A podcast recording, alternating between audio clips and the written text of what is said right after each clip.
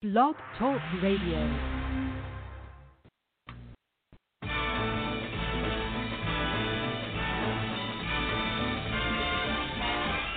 It's the most wonderful time of the year. With the kids jingle belling and everyone telling you be of good cheer. It's the most wonderful time of the year.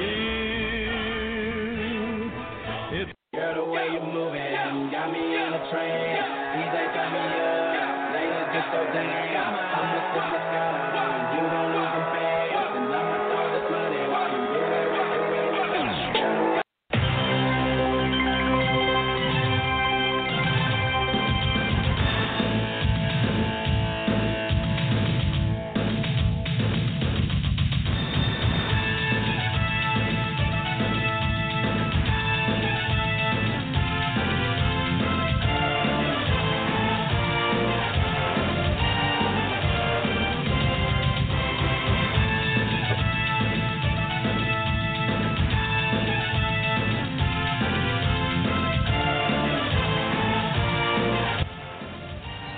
Hey, good afternoon, everybody. I'm Richie Alba alongside Brandon Bisco Bing. He's coming all the way from the Grand Strand. I'm down here in the low country, and we're going to bring you a three solid hour show of Southern Sports Central coming to you live from the Factory Sports and Fitness Training Studios right here in Charleston, South Carolina. Glad to be here with you tonight. It's going to be a great show. We got a great list of guests coming in. We've got two coaches, two players, and two beat writers all set to join us tonight. It's going to start off at 6:30, where we'll check in with David Shelton. He, of course, writes for the Post and Courier right here in the Low Country. He'll be checking in with the games of the week coming out this Friday night. Is going to be another amazing night of lights and action and football all in one as they kick it off around 7:30 down here in the Low Country. We'll talk about the big games that are going to happen here throughout the Low Country, and maybe he'll talk some other action around the state. We'll also talk about his thoughts from Week Three.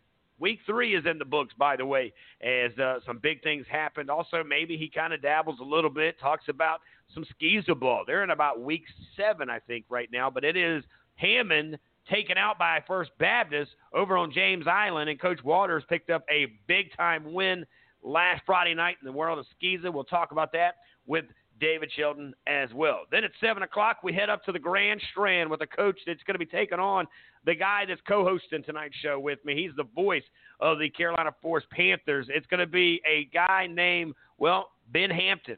He is on a move over to Socastee. They're a little hot right now after winning two in a row, one St. James, other Conway, and now for homecoming, they welcome in a top 10 team in the state, Carolina Forest. They win that game. They win that game, and they look to be playoff bound for the first time in a while in a very unusual season. We got Coach Hampton joining us, and I believe he's going to have one of his dudes check in here with us as well. That will be checking it out right now. Just got the information on this young man that's going to be uh, checking in with us. Cade Bird, he's an outside linebacker, 6'2", 190. He's a senior. He'll be checking in with us here uh, in uh, moments. That'll be at 7 o'clock and 7.15 calls. Then, oh, but then we're going to go out and do some things at 7.30. You know what's going to happen at 7.30? We'll go to the upstate, check in with one of those coaches. Well, let's head all the way up there. Of course, we'll be checking out with Coach Early. Scott Early. He'll be checking out with us and talking to us about what's happening on the west side things of life. Of course, Coach Scott Early uh, is uh, in great shape. They're also very good this year. They're three and zero. They'll be playing, uh, I believe, Walhalla on Friday night. That's 4A football in the upstate up there, by the way. That's a 7:30 call. His quarterback is going to be joining us here at uh, 7:45. So you want to check out that interview. And then at 8 o'clock, we go back to the beat writer side of life, and that's going to be, as always, locosports.com's on Wes Kerr will join us to talk about the teams down in Beaufort County. That would be, of course, Bluffton, Hilton Head, Beaufort. I mean, Whale Branch. There's a few more dogs down there that are doing an amazing job. But, of course, it all starts right now with Brandon Bisco Bing. You can hear his show live on Friday morning a couple of days away as he will be bringing you Sports Unlimited. Brandon, man, how's the world up on the Grand Strand on a Wednesday night, buddy? Uh, it's doing pretty well. Uh, you know, Carolina Forest, like you mentioned, that matchup between Carolina Forest and Socastee this week, that just went. And and what's funny is I wasn't even really thinking about it per se uh, last week because I was thinking, you know, Conway more than likely will win that matchup. But now with Socastee winning that one, and Carolina Forest losing a nail biter in overtime, losing a heartbreaker to Sumter this past week, that matchup is pretty much going to decide who gets in in that number two seed, barring something crazy, obviously. But more than likely, that matchup this week is going to decide who gets in as the two seed coming out of six, uh, out of Region Six. Yeah, that was wild. We actually had the quarterback on Monday night for, uh, of course, Sumter, the Gamecocks. As uh, Mr. Vasquez joined us and he was very humble about the comeback and and, and the uh, opportunity to play you know really good football you know kind of break it down brandon you're the voice over there with the panthers you guys were up 14 to nothing didn't give yourself maybe enough padding there going into halftime, or, or did you? What, what kind of was the meltdown that led to a comeback overtime win for the Gamecocks and to put them in sole position of first place and controlling that region? Sumter, for one, coming out of, out of the half, they came out on fire on both sides of the ball. Offensively, they were moving the ball much more efficiently and much more effectively. Defensively, they were getting a lot more pressure on Kyle Watkins than they did in the first half. They were closing up the holes defensively as well, and that's what allowed them to get back. But even then, Carolina Forest, the Panthers were still playing well. They were still scoring. The the two big turning points, well, the one big turning point overall was the turnover battle because the Panthers turned the ball over. If I remember correctly, I think it was four. It was at least four times, and the two biggest ones was an interception by Kyle Watkins uh, late in the third quarter, and then the Panthers scored. The Panthers took the lead and they had an eight point lead with about I think three two and a half, three minutes left to go in the game. And it looked like they would you know, they the defense made a big stop and got the ball back for the offense. And it looked like at that point it was a little over two minutes left to go in, in the game. And it looked like the Panthers all they needed to do the the Gamecocks only had one timeout left and it looked like the Panthers all they needed to do was just run out the clock. And they hand the ball off. They hand it off to Luke Janik. Janik takes it up the gap, and he gets a big gain. And it looks like you know that's pretty much it. But he decided to be a little bit too, uh, you know, tried to do a little too much. Tried to keep the the ball moving forward. And one of the Sumter defenders come comes up from behind, punches the ball out, and just like that, the Gamecocks recover, score the uh, they score a touchdown with only a few seconds left to go in the game, and then end up getting the two point conversion, which sends us into overtime. And then at the end, the uh, the Panthers fumbled the ball again, and and the Gamecocks recovered it, and that was that. So turn turnovers and just you know feeling like they did enough instead of going for the well, feeling like they did enough, but also, you know, trying to go for the jugular a little too much is what caused that loss for the Panthers. Now, of course, uh, joins me here on Wednesday night will be, of course, uh, the man that is the voice of the Carolina, of course, the uh, up there, the Panthers. That uh, the, the, these guys, Carolina Forest Panthers, put on a great show Friday night. Just fell a little short, overtime loss.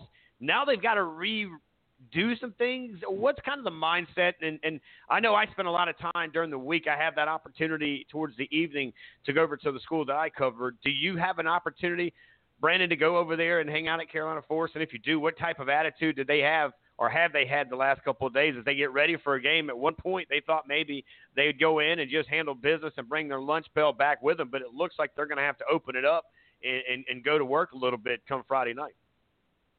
Yeah, I haven't had much time to uh, get over to practice this week, but uh, you know, I think the mindset, and, and this is definitely something I'm gonna ask, uh, you know, Coach Morris one, you know, pregame on on Friday is this is this is a game like you mentioned went from you know probably not necessarily a tune-up game because you know e- even even well with a win over Sumter it would have pretty much guaranteed them being in in the first spot.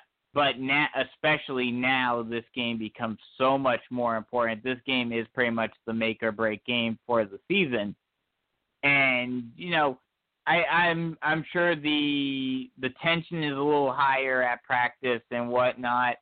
Uh, but Coach Morris will have them ready to go, and and he'll definitely uh, they'll they'll be ready to play. Now, what makes it even a little what makes it even harder is the fact that they have to travel to Socastee. This is an away game. Obviously, this year with everything going on, the crowd is taken out of it a little bit, but it's still Right. an away game. Uh, and it's on, it, it's only there. This is one of only two. The Sumter being the, the other one, unless they get another opponent for the thirtieth. Those are the only two away games for this team this season. So they don't really have that ability to get their feet, you know, under them on away games. Uh, so they're they're gonna have to fight, and they're gonna have to, you know, get themselves back in shape in in order to win this one. But I, I think they can certainly do it. As that, of course, coming from the guy who is the voice right there with the Carolina Forest Panthers. As they get ready to travel to Socastee, we'll have Socastee's head coach, Coach Hampton, coming in here at 7 o'clock. He's got a player joining us at 7.15. Going to be a good night for football here on the broadcast tonight. Brandon, uh, there was other football games, of course, happening around the Grand Strand. I, I want to kind of cover this uh, during this segment with you. Uh, tell me a little bit other than Socastee upsetting, and, and again, that was a an upset, you know, for for many, definitely Yeah. those at Conway as they lost. And I got to tell you, I was told that that last touchdown was scored at the end, which usually means there were some backup guys in there, so it was a little worse than it looked from the scoreboard side of Mm. things, and that's understandable. But then you lose at home, that makes it even harder. But other than Socastee, Conway, Sumter, Carolina Forest, we know Myrtle Beach was in action. North Myrtle Beach was in action. Give me a breakdown of what happened on the Grand Strand, buddy. Yeah, um, North Myrtle Beach dominated Wilson, thirty-eight nothing at Wilson. Uh, the probably the biggest surprise, and and we talked about it last week. I talked about it on my show. I think you and I talked about it uh, on Thursday as well. The big matchup this week that going into it was very much okay. You know, is, is West Florence for real, or is Myrtle Beach still the cream of the crop in Region Six? we got our answer pretty quickly in that one because Myrtle Beach just absolutely dominated West Florence 51-14.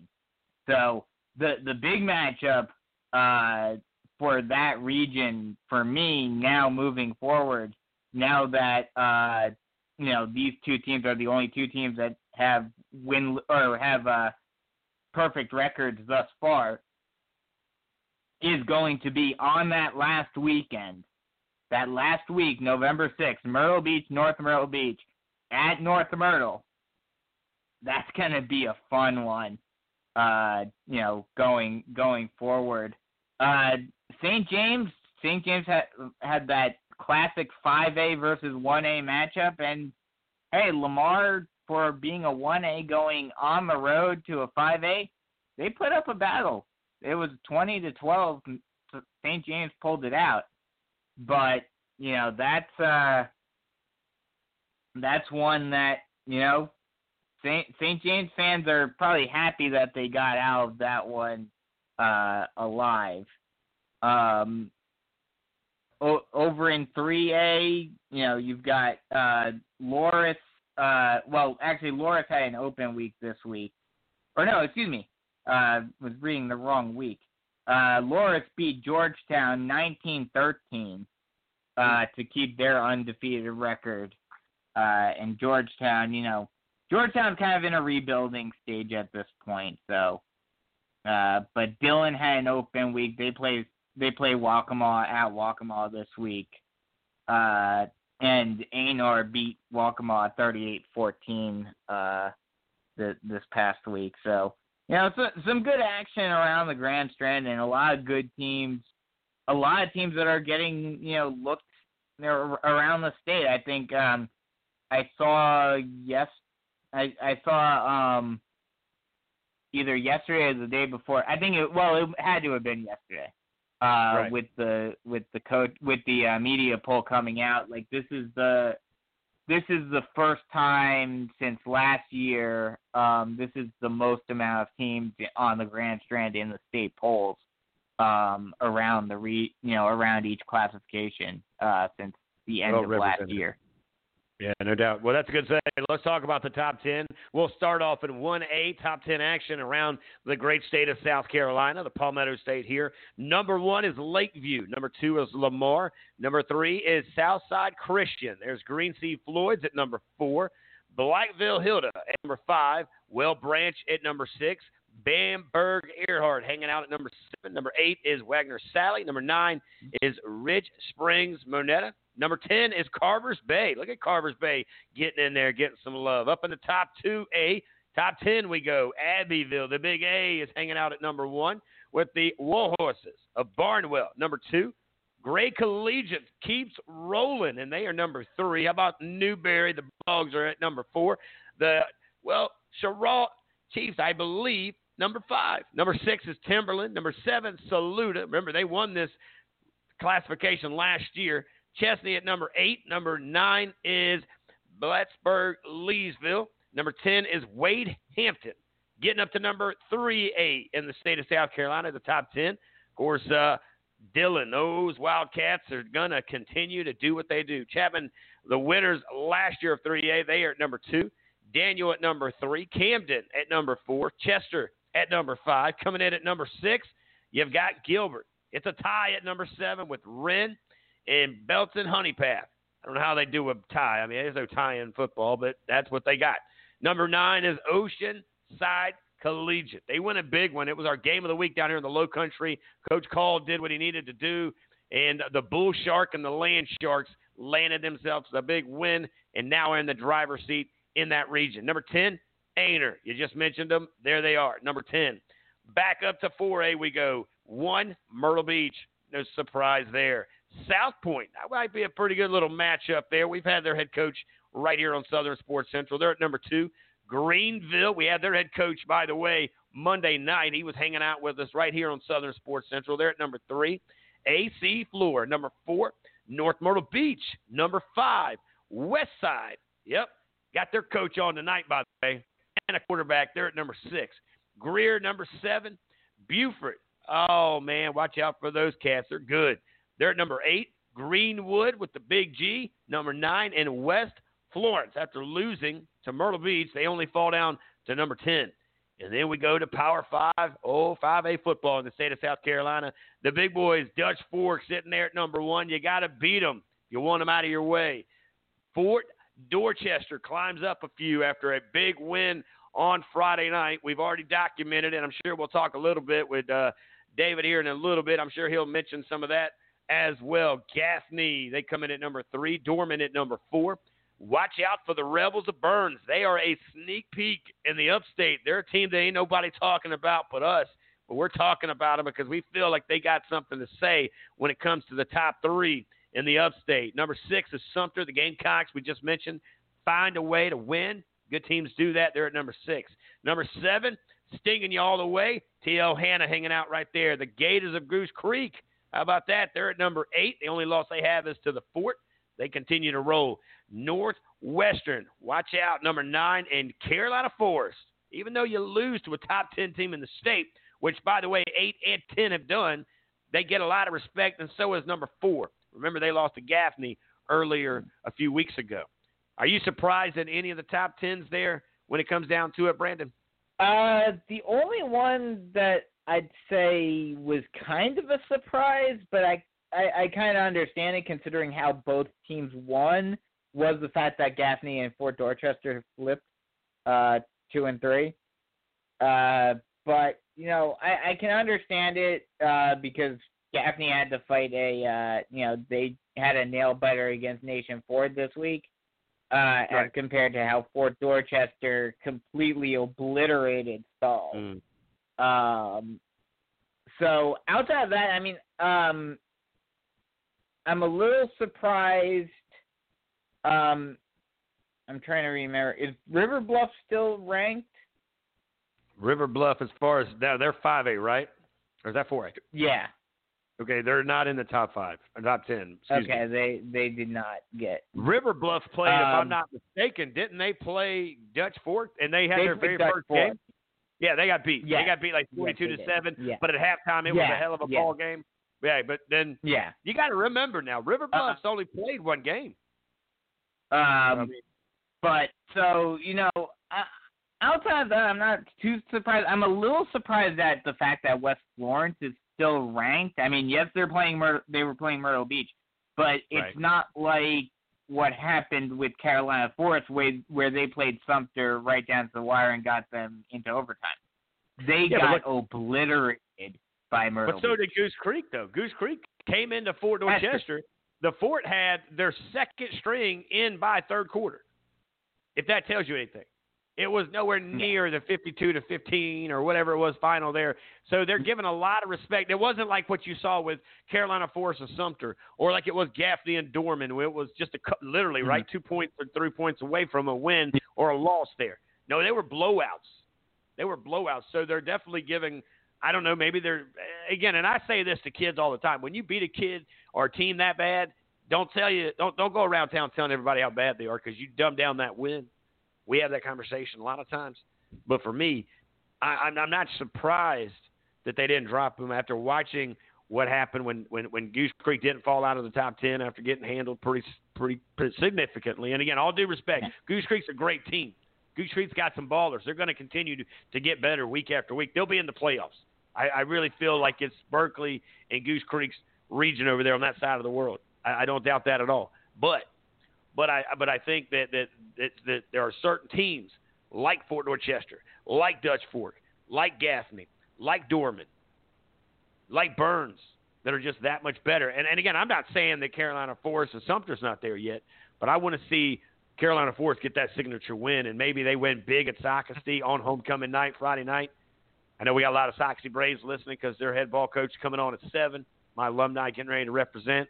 But uh, again, what is it? What has to happen for Carolina Forest to to maintain that respect? Because again, you're still in the top ten, even though you're at 10, 10 is still a good number to be at. Yeah, I mean, I think uh, you know the fact that they played Sumter. I mean, I, I, a lot of people, especially you and I, were talking about it uh, last week. We kind of, you know, even with how well, you know, how good Sumter looks on paper, and you know how Carolina Forest was, how we thought they were going to be coming into the season we both expected this game to be a close one, and it did end up being a very close one. So I think I think the fact that Carolina Forest played the way that a lot of people expected them to play, and the Right. fact that it was just you know a couple of turnovers is basically what determined that outcome. Is what caused them to still be viewed as a top ten team because you know, you're playing up against one of the top teams in the state in Sumter. You're playing against that high powered defensive line and defensive front seven. So, you know, you're you're kind of gonna you're gonna expect what you saw to an extent last week. And as a result of that, you know, Carolina Forest is still gonna get that respect. And like I mentioned, this week is now the real test because now it is okay. This is a team that, on paper, and looking at it, you know, when we looked at it a couple of weeks ago and looked at it at the beginning of the season, we said Carolina Forest should be able to beat Socastee. But Right. now you have, after having such a heartbreaking loss, you know, you ask coaches all the time, what would you rather have? Would you rather have a blowout loss or would you rather have a, a loss that comes right down to the wire and you have it in your hands and then you lose it? A lot of coaches will say they'd rather have the blowout loss.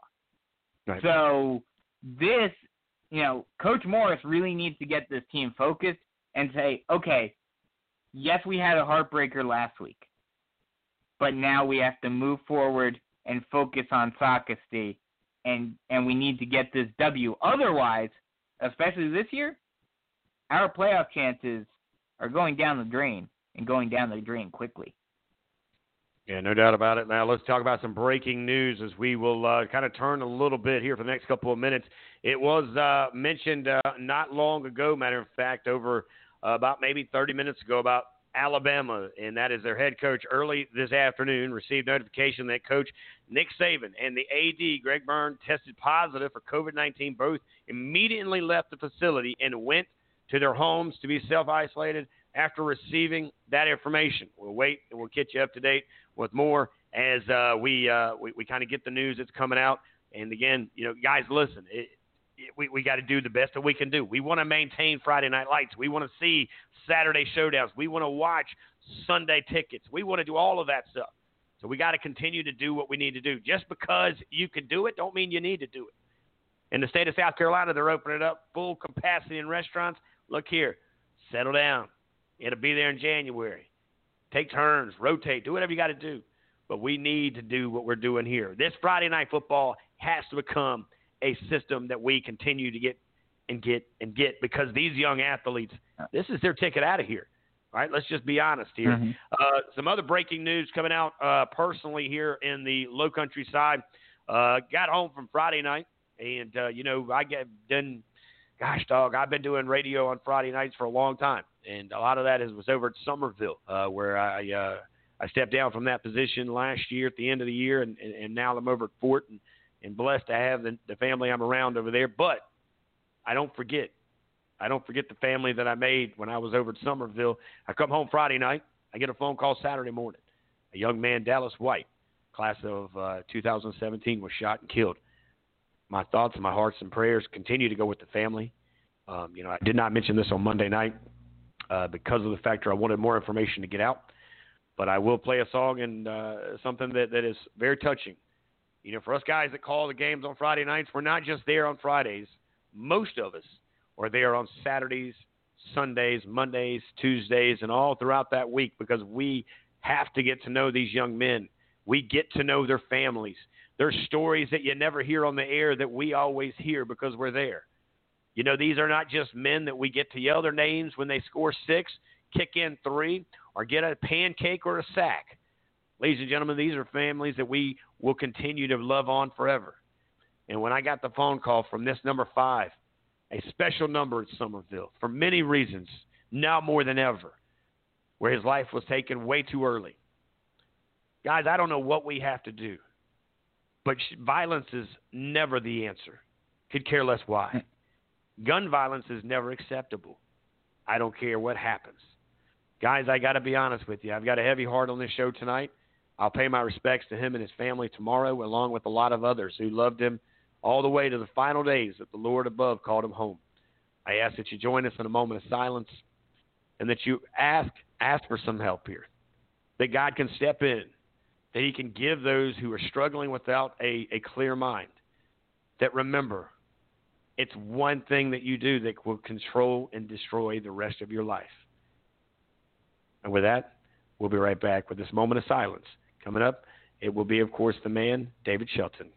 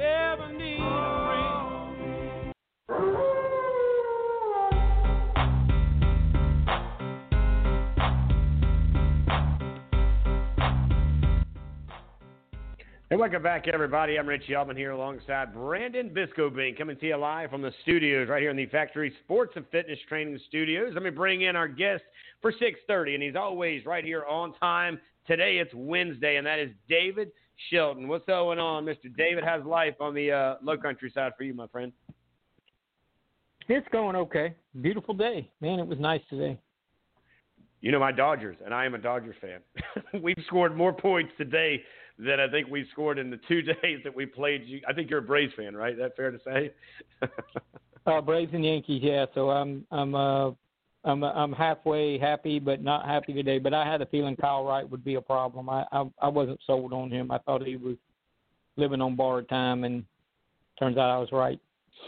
I think the Dodgers will win this series, honestly. I I, I mean they got Kershaw tomorrow. They'll even it up. They've got deeper pitching, you know, uh Wright, I mean um Anderson and um uh the guy that's through the first game, Fried, uh Mm. they're gonna have to go on short rest and I, I I mean maybe they can battle, but Braves are gonna have to score some runs now. You think anybody's told them not to throw the ball to Freeman? I mean, my God, they threw him a meat pitch yesterday. He cranked one out the day before. I mean, I would never throw within a zip code of this guy. Yeah, it had to be a lot of off speed stuff. He'd have he'd have to hit something off the strike zone out of the park if he's gonna hit one out on me. Ooh, man, I tell you what, man, I tell But he you, could it- hit one out on me. I'm fifty I'm fifty four years old, my pitching days are over. Yeah, you would actually, you and I would be excited. Hey, look, man, you would never believe who hit a home run against me. Yeah, Freeman. Yeah, he cranked it out, dude. It went- yeah, I just looked and saw they're up seven nothing here. Uh, some other news before we talk high school football. Nick Saban. I saw this about 30 minutes ago. We talked about it before we went off the air. Are you surprised to start to see some of this stuff now starting to filter towards some of these coaches? We saw Florida State had it. Now Nick Saban's dealing with it, I guess, in the AD. What's your thoughts on some of this language that's not going around in the SEC? Well, I mean, I, I mean, I think it's it was inevitable. Um, you know, the virus is still out there, and uh, you know, I mean, that's weird because Saban, was every time I saw him was wearing a mask, and I thought you weren't supposed to get it if you're wearing a mask. But uh, Right. apparently, he didn't have a mask all the time. And uh, but whatever. I mean, people are going to get it. You just uh, you know, and everybody's going to react differently. I I know someone personally that that uh, got it and was never even sick and tested Mm. a week later and was fine. You know, so uh, it just reacts differently. I mean, Saban is a little older, uh, but he's very healthy. So, uh, you know, I, I'm I'm sure he'll you know pray that he'll be okay. No doubt. We know some uh, some of us that are close that have family members that are not in great shape tonight. So our thoughts and prayers for anybody that's dealing with this situation. Again, you know, it's uh, it, it's a hard thing to kind of understand because it affects all of us differently. And David, I kind of say you don't know until you know, right? You don't know what's going on internally till you have something attack you like that, and it attacks your immune system a different way. We don't have a clue like we do, I guess, about the flu. But uh, that being said, you know, uh, let's talk some football, man. Friday night lights. We'll cut back on here in about 48 hours, and we'll have some new conversation. One of that will be the West Ashley Fort Dorchester game. But before we get there, and a few other games, you know, what were some of the big shockers coming out of uh, this this past weekend for you guys? Uh, I don't know. That, I don't know that there were any major shockers, to be honest with you. I mean, there were some games that that were closer than, um, you know, like the Summerville West Ashley game. I, I don't know if they got a hundred yards between the two teams. Um, I, I didn't see that. I mean, I I saw a little more than three points being scored in that game.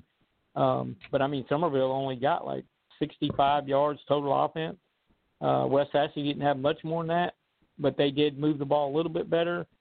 Um, so maybe those two defenses are really good, or or or vice versa. Maybe the offenses aren't aren't that good, but but there were no, uh, you know, maybe Stratford uh, pulling up that overtime win against Wando. I mean, I thought Wando might win that game, um, but uh, not not a not a lot of uh, what I would call major upsets. I, I think it went kind of according to plan, probably by most people.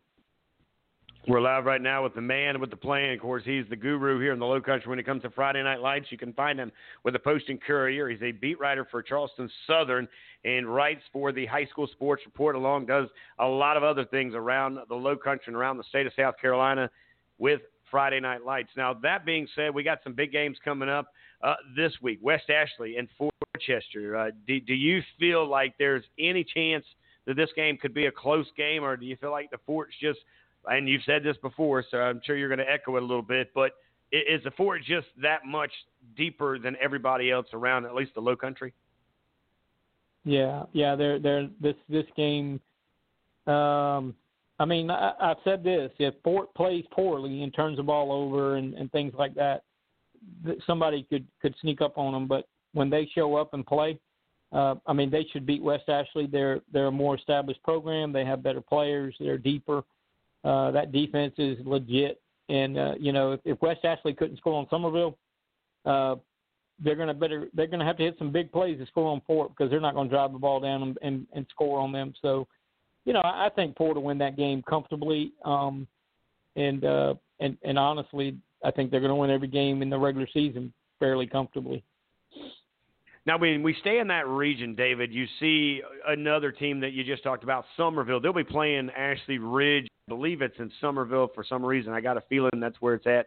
That's a rivalry within its own self because it's the last school that kind of separated, did their own thing over there on that side of Dorchester County. But Ashley Ridge has a chance to kind of spoil the fun for the Green Wave because if they find a way to beat Summerville, that's going to make things a little sticky you know, for everybody with West Ashley, Fort Dorchester. But if Fort West Ashley, Summerville beats Ashley Ridge, it's a locked up situation, at least for the one twos. They'll play for that position the following week. What's your thoughts on that Summerville Ashley Ridge matchup coming up on Friday night? Well, I, I saw Ashley Ridge against Berkeley, and and and they're such slow starters, and and I, I you know I I don't think Summerville offensively is as explosive as what Ashley Ridge has played so far. You know the Berkeleys and the and the Fort Dorchesters. So I don't think Summerville is going to run away with this game, which gives Ashley Ridge a chance. I think Summerville's the better team, having seen them both. Uh, I think they they're more experienced in some areas.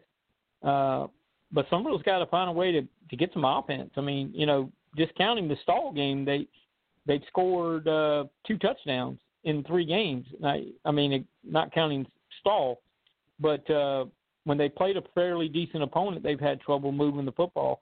Ashley Ridge defense has not been good.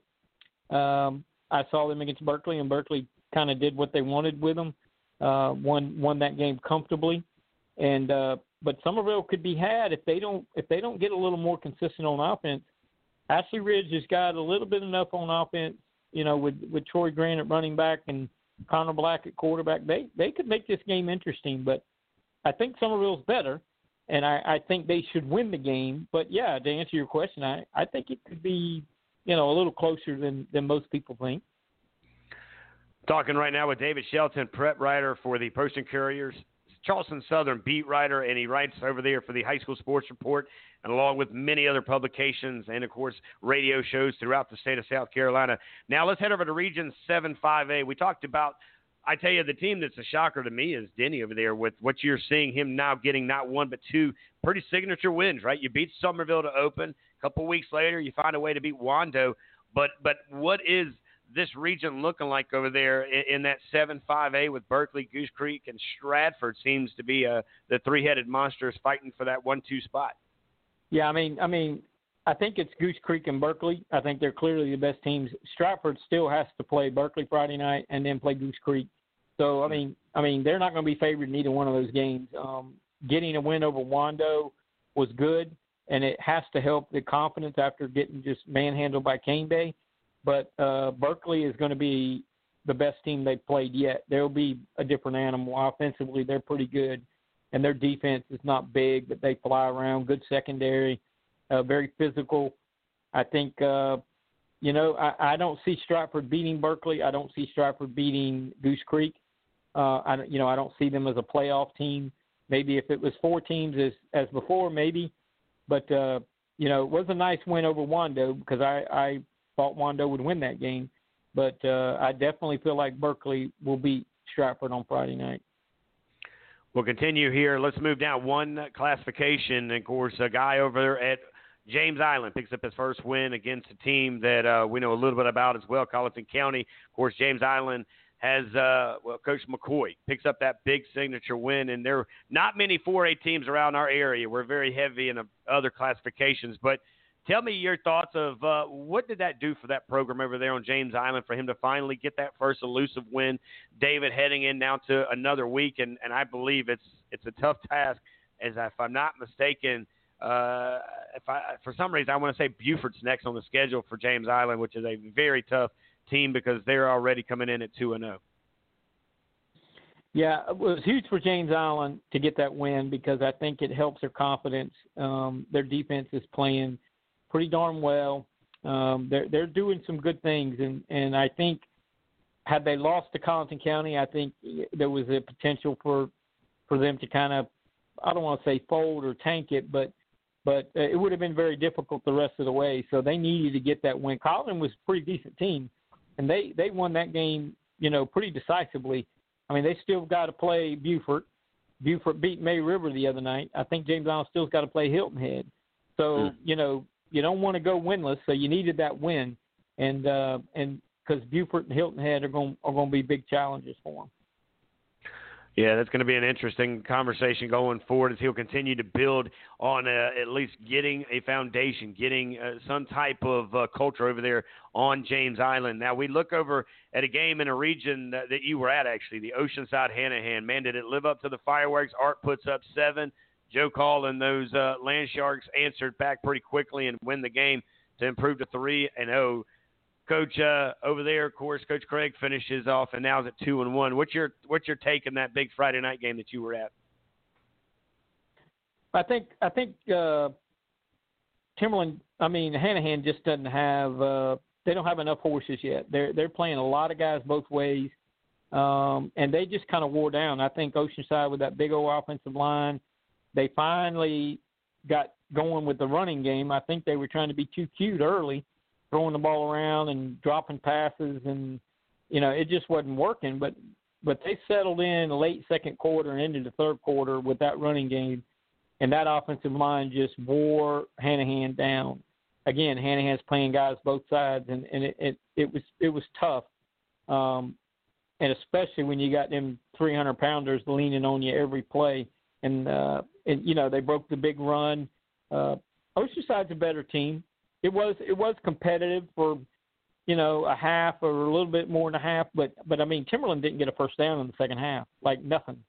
Uh, I don't think they had 30 yards in the second half total in on offense. So it became a game dominated by Oceanside with that big offensive line. They got to they got to get their passing game going. Um, it's it's not there, and that's unusual to say, but they they're dropping balls and don't really have that game breaker receiver like they've had in the past years. Uh, I think Kepley's a good enough quarterback to make to make some plays, but I mean Oceanside's going to win with running the football and playing defense. Their defense has been outstanding, and uh, they fly around. And I was talking to Joe Call yesterday. They don't have a senior on that defensive unit. They're all underclassmen. So, you know, Willie offers a new coordinator over there. He's got them playing loose and playing fast, and they're all going to be back next year. I really think 2021 could be a really good year for Oceanside. Yeah, Joe's mentioned that class a few times with me as well, so I'm kind of excited. Now, do you kind of feel like it's it, it's a one-two, pretty much a closed-up deal? Oceanside probably wins out this region, which puts Joe and those Land Sharks in great position over there playing at the Citadel backyard where he knows from his college days. But you know they will host up until their games if they can win through till they go to the championship game. But but what do you like about anybody else in that region, or you think it's pretty much just a top-heavy region? Oh, it's it's them and Hanahan. I mean, Hanahan's got to play Bishop England. The winner that will be the second place team in that league and, and go to the playoffs. I think Hanahan can beat Bishop England. Um, but Bishop England had a good a good solid performance against Battery Creek. They got their win. They they, opened with Oceanside and and uh, took a thumping.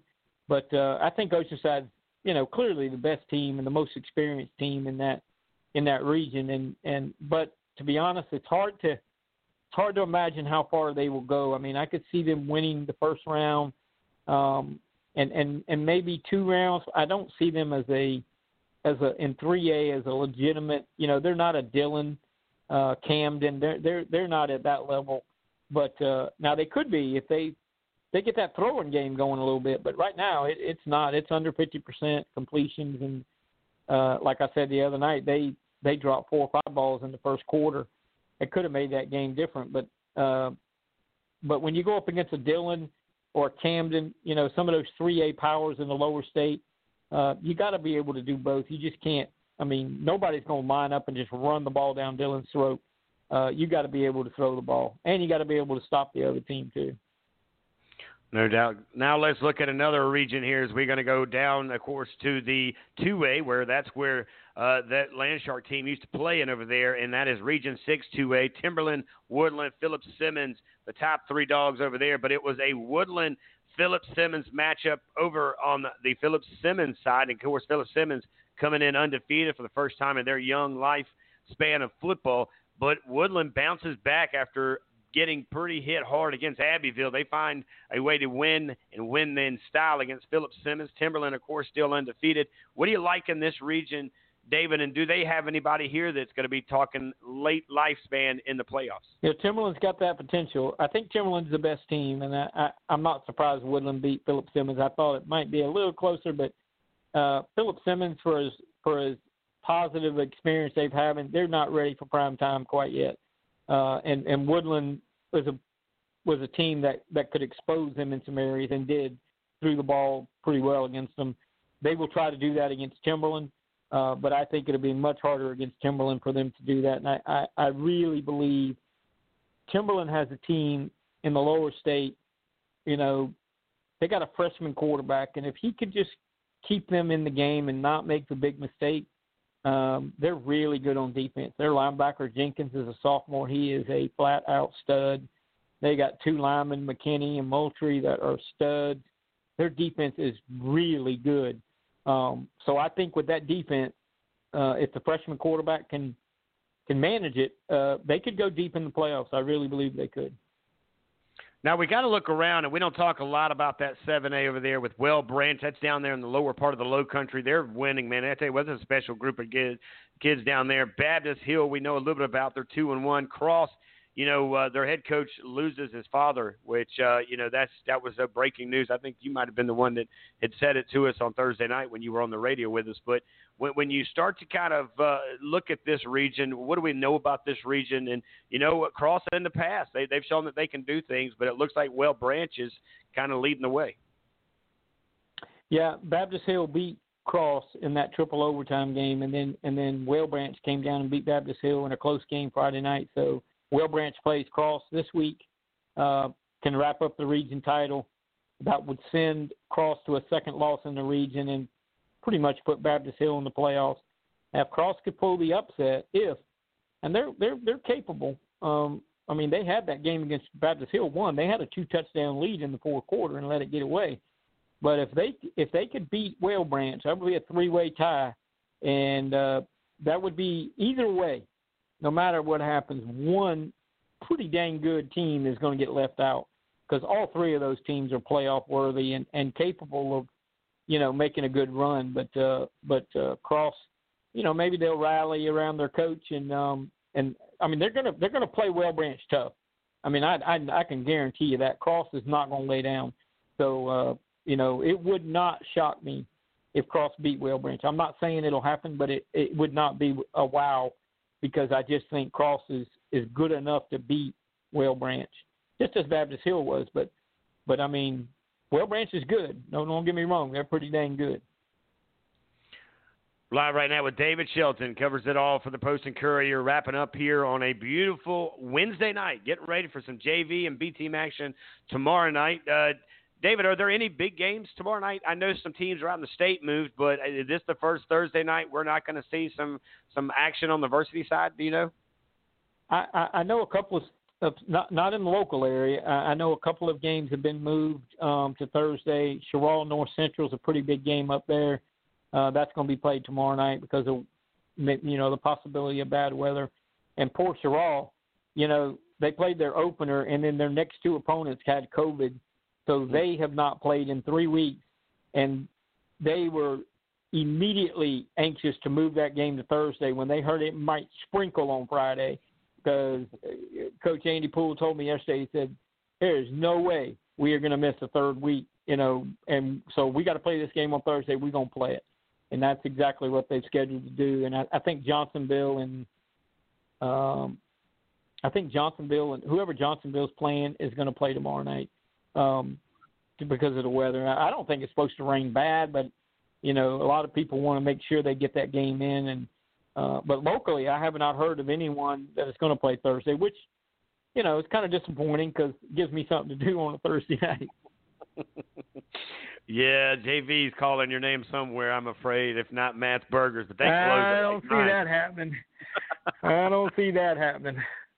oh man, I love it. I tell you what is happening. How about Johnny Waters over there, man? They've got a Category Five. Talk about rain, man. It's raining W's over on James Island at the uh, with the Hurricanes and First Baptist. Those guys pick up a massive win. I mean, winning it by one, but it was a lot bigger than a one point win against Hammond, who hadn't lost a game in forever, man. What's your thoughts on on, on a team like that and SCISA? Are they kind of the big dogs in the state, not just here in the Low Country? Well, they are for for the time being. Uh, they'll have to they'll have to see Hammond again, probably in the state finals, and uh, Hammond will be at full strength. Uh, C.J. Stokes, a good running back, didn't play that night, and and Hammond turned the ball over seven times. I don't think you can count on that to to be a normal. Right. But I tell you what, First Baptist, that's a huge win. They have confidence. Uh, they know they can beat Hammond with or without C.J. Stokes you know, they lost their running back. First Baptist lost Davian Brown in early in the first quarter. So, um, mm. but that defense has been that defense has been really good at First Baptist. Probably the best defense they've ever had. And um, and you know, I, I you know, it's one thing to to to say you know Hammond didn't have their best player, but they still held them to one touchdown. And that usually Hammond is not a one player team. Usually they they have so much depth um, so they obviously really miss CJ. But uh, this, defense at First Baptist, they score touchdowns a lot. Mikey Blandon at defense at linebacker is is averaging about 20 tackles a game, and and I you know you kind of laugh at that and you go okay whatever, but you go look at the film, the guy is the guy is around the football on every snap. It, it is amazing. Uh, people just don't even block him. I mean, if I'm playing First Baptist, I'm like, okay, you two, you two guys, you know where that guy is at all time, and you just put a hand on. Somebody else got to make a tackle. But he's not a one man show now. They they Kane Moses is a good linebacker, and they got Ramon Kelly in the secondary. They're a good team. Uh, but I'm man, Blandon is having one heck of a football season. Now, there's uh, two other teams before I get you out of here, and then I want to find out where you're going to be at on Friday night. But you got to give a lot of love to St. John's Christian. They're in Class A over there in the SCISA. They're also seven and zero, oh. and uh, of course, it looks like Palmetto Christian also doing big things in eight man football. They're six and one. What do we know about these two teams that, that normally we don't get a lot of love on them, but tonight let's do that. Well, both both those schools have really good quarterbacks. Uh, St. John's and Ryan Booker is a really big, strong, physical kid that can throw it and run it, and uh, they're really good on offense. I tell you, they're they're gonna they're gonna contend for a state title. They lost in the eight man finals last year, moved up to eleven man. Uh, they're they're gonna be they're gonna be near the end, if not in the finals, and, and they're gonna they're gonna contend. Uh, I mean, Thomas Heyward's still the team in Class A to beat, but uh, but St. John's is gonna is gonna make their run. You know, Palmetto is playing eight man, and they're they're not even eligible for the playoffs, so they're kind of they're kind of playing, uh, you know, just a regular season, and uh, they've also got a good quarterback in uh, Carson Rourke. So, or it might be Connor. There's twins, and I get them mixed up. One plays linebacker and one plays quarterback, but they're good players. Um, but you know, unfortunately, they're not going to be in the playoffs, so they're just playing for the regular season. And um, and but they're pretty good, pretty good football team for eight man in that eight man league, definitely. Now, where oh where do we find the man, the myth, and the legend on Friday night? What's the game of the week for you, buddy? I think I think I'm going to Stratford Berkeley. Um, I think because that that game holds some playoff significance. Obviously, if Stratford wins, um, they would play Goose Creek for the region title at some point, and if Berkeley wins, that kind of closes the deal. I mean, that that is pretty much Goose Creek and uh, Berkeley. And uh, so I, I think you know there's not a lot of great matchups, not a lot of great games of, of high interest in the area. Uh, Wando Goose Creek, you know, could be close, but I, I, I don't think I don't think Wando is going to beat Goose Creek, and I, I don't think West Ashley is going to beat Fort. Um, the Summerville Ashley Ridge game, you know, it's a rivalry, has some interest, but uh, that Cross Whale Branch game will be one that people be keeping an eye on as well. A lot of scoreboard watching. Uh, how do they find you, David? How do they keep up with you, man? And what's happening over there at the post as you guys continue to keep us up to date on all the stats and scores and headlines, buddy? Well, I think I think the best way to find me is on Twitter. Uh, I spend way too much time on Twitter, and uh, uh, like I think we all do. But I do a lot more reading lately than I do posting because I like to read what other people say. Every once in a while, I'll, I'll get on there and start an argument or whatever. But uh, it's at D Shelton sixty six uh, at, at the Twitter, and um, that's where you can find me mostly. And uh, my stuff is read at uh, postandcourier.com. Well, man, I know you give a lot of hours, late nights. Of course, you're up on the uh, station in Columbia after it's all said and done, and I don't even know if you sleep on the weekends, man, because I wake up and there's always a gift on my phone thanks to you guys over there and all that you and of course Jeff and a lot of you guys do what you do, man. But I appreciate your time tonight, and I look forward to catching up with you at a stadium or right here next week. Okay, Ricky. Y'all take care.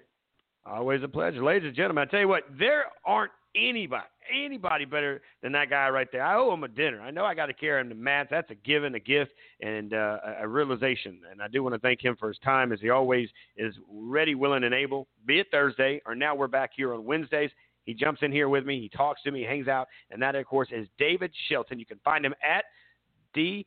Shelton 66. He's a prep writer for the Post and Courier, Charleston Southern beat writer, writer for the High School Sports Report.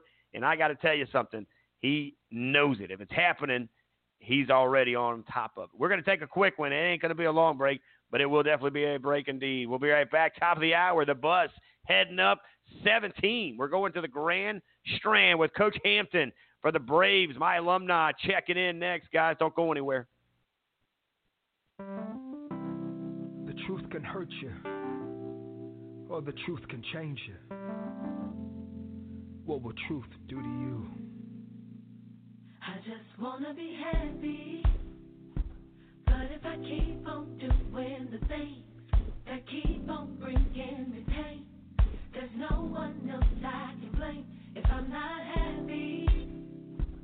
Wasted time, but now I can see the biggest enemy not happy. Cry yourself to sleep. Shout and raise your hands. It won't change a thing, child,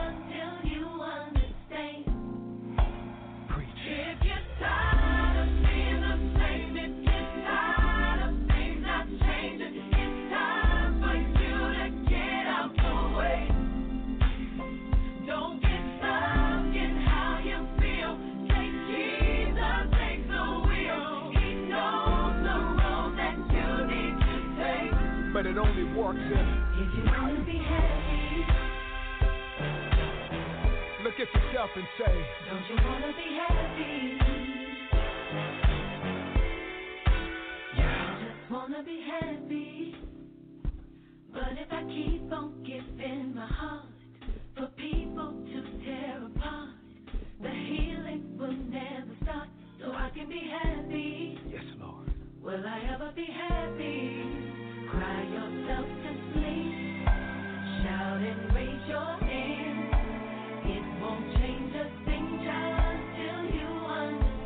If I'm talking to you, then say, If you're tired of being the same, if you're tired of things not changing, it's time for you to get out the way. you've been there too long. Don't get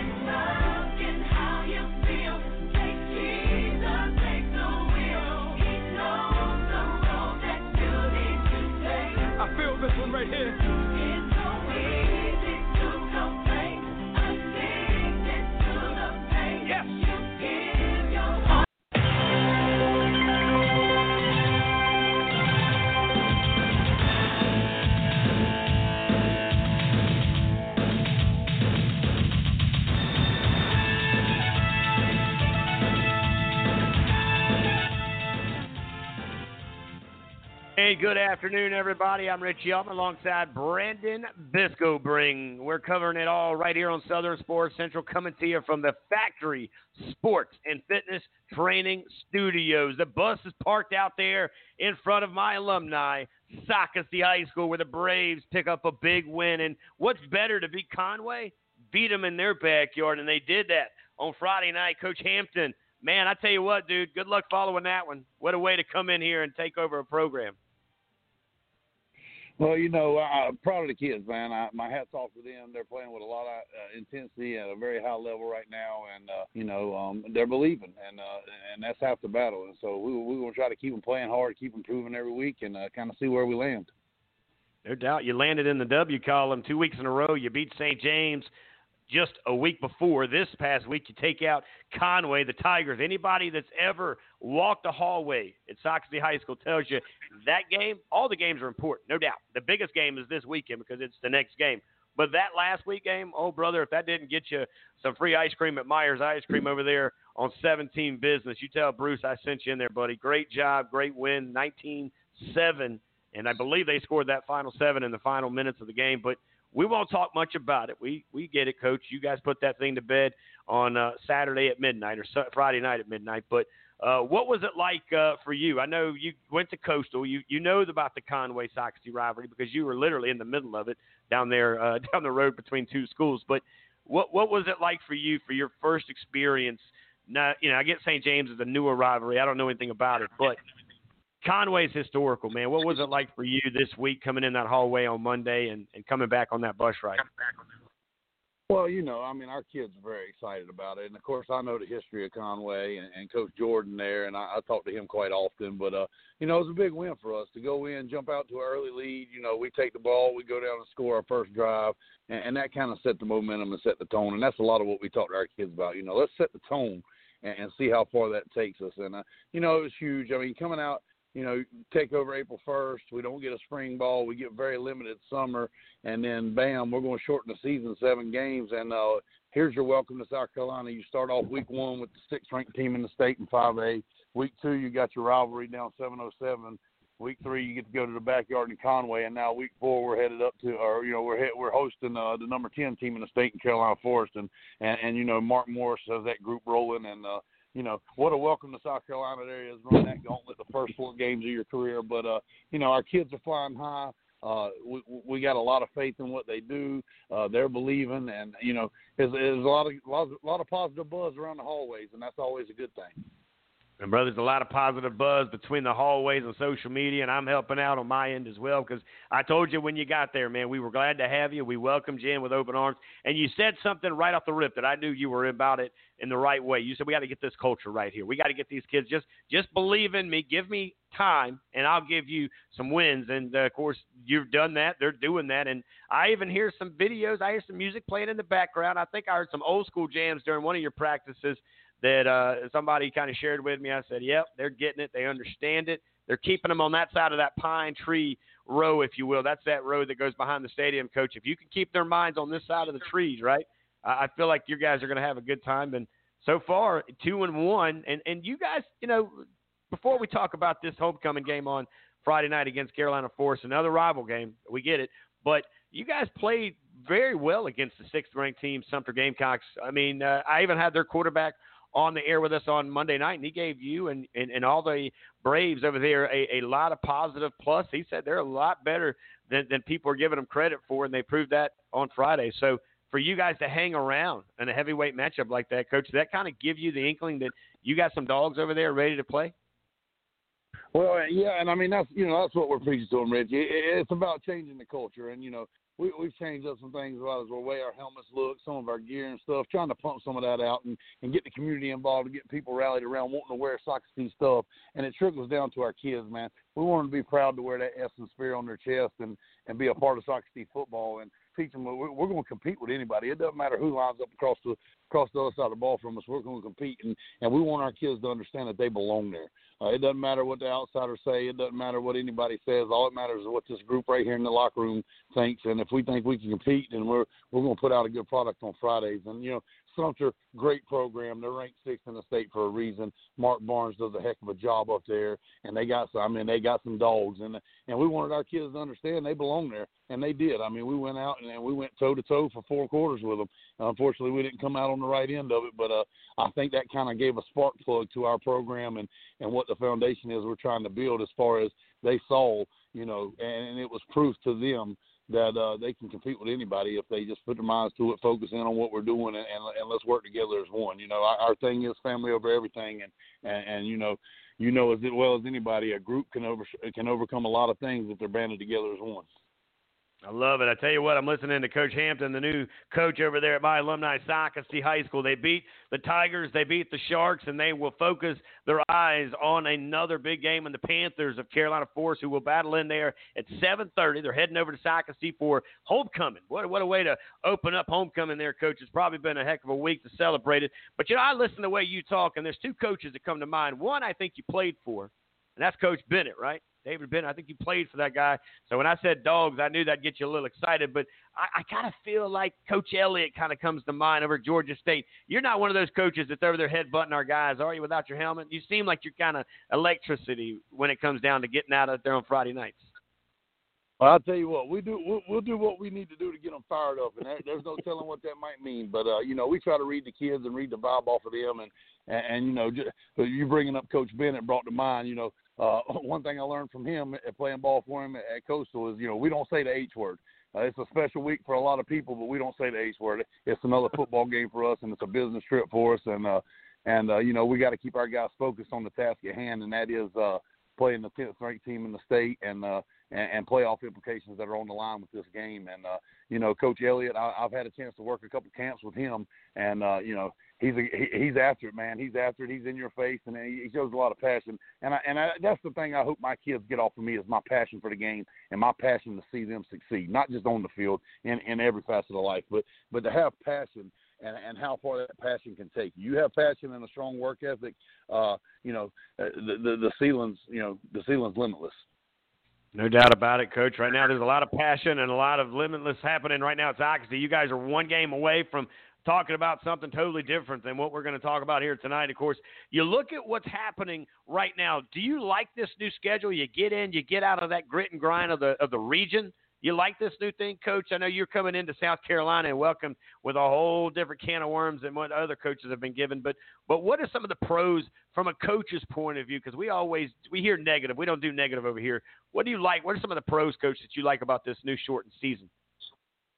Well, I mean, I, I don't know that I would. I don't know about pros, but you know, I, the the fact of jumping right into region plays, you got to be at the top of your game. You know, it, it, there's no time to, to build up to it, to, to grow into it, to to you know learn on the run. You got to be at the top of your game now.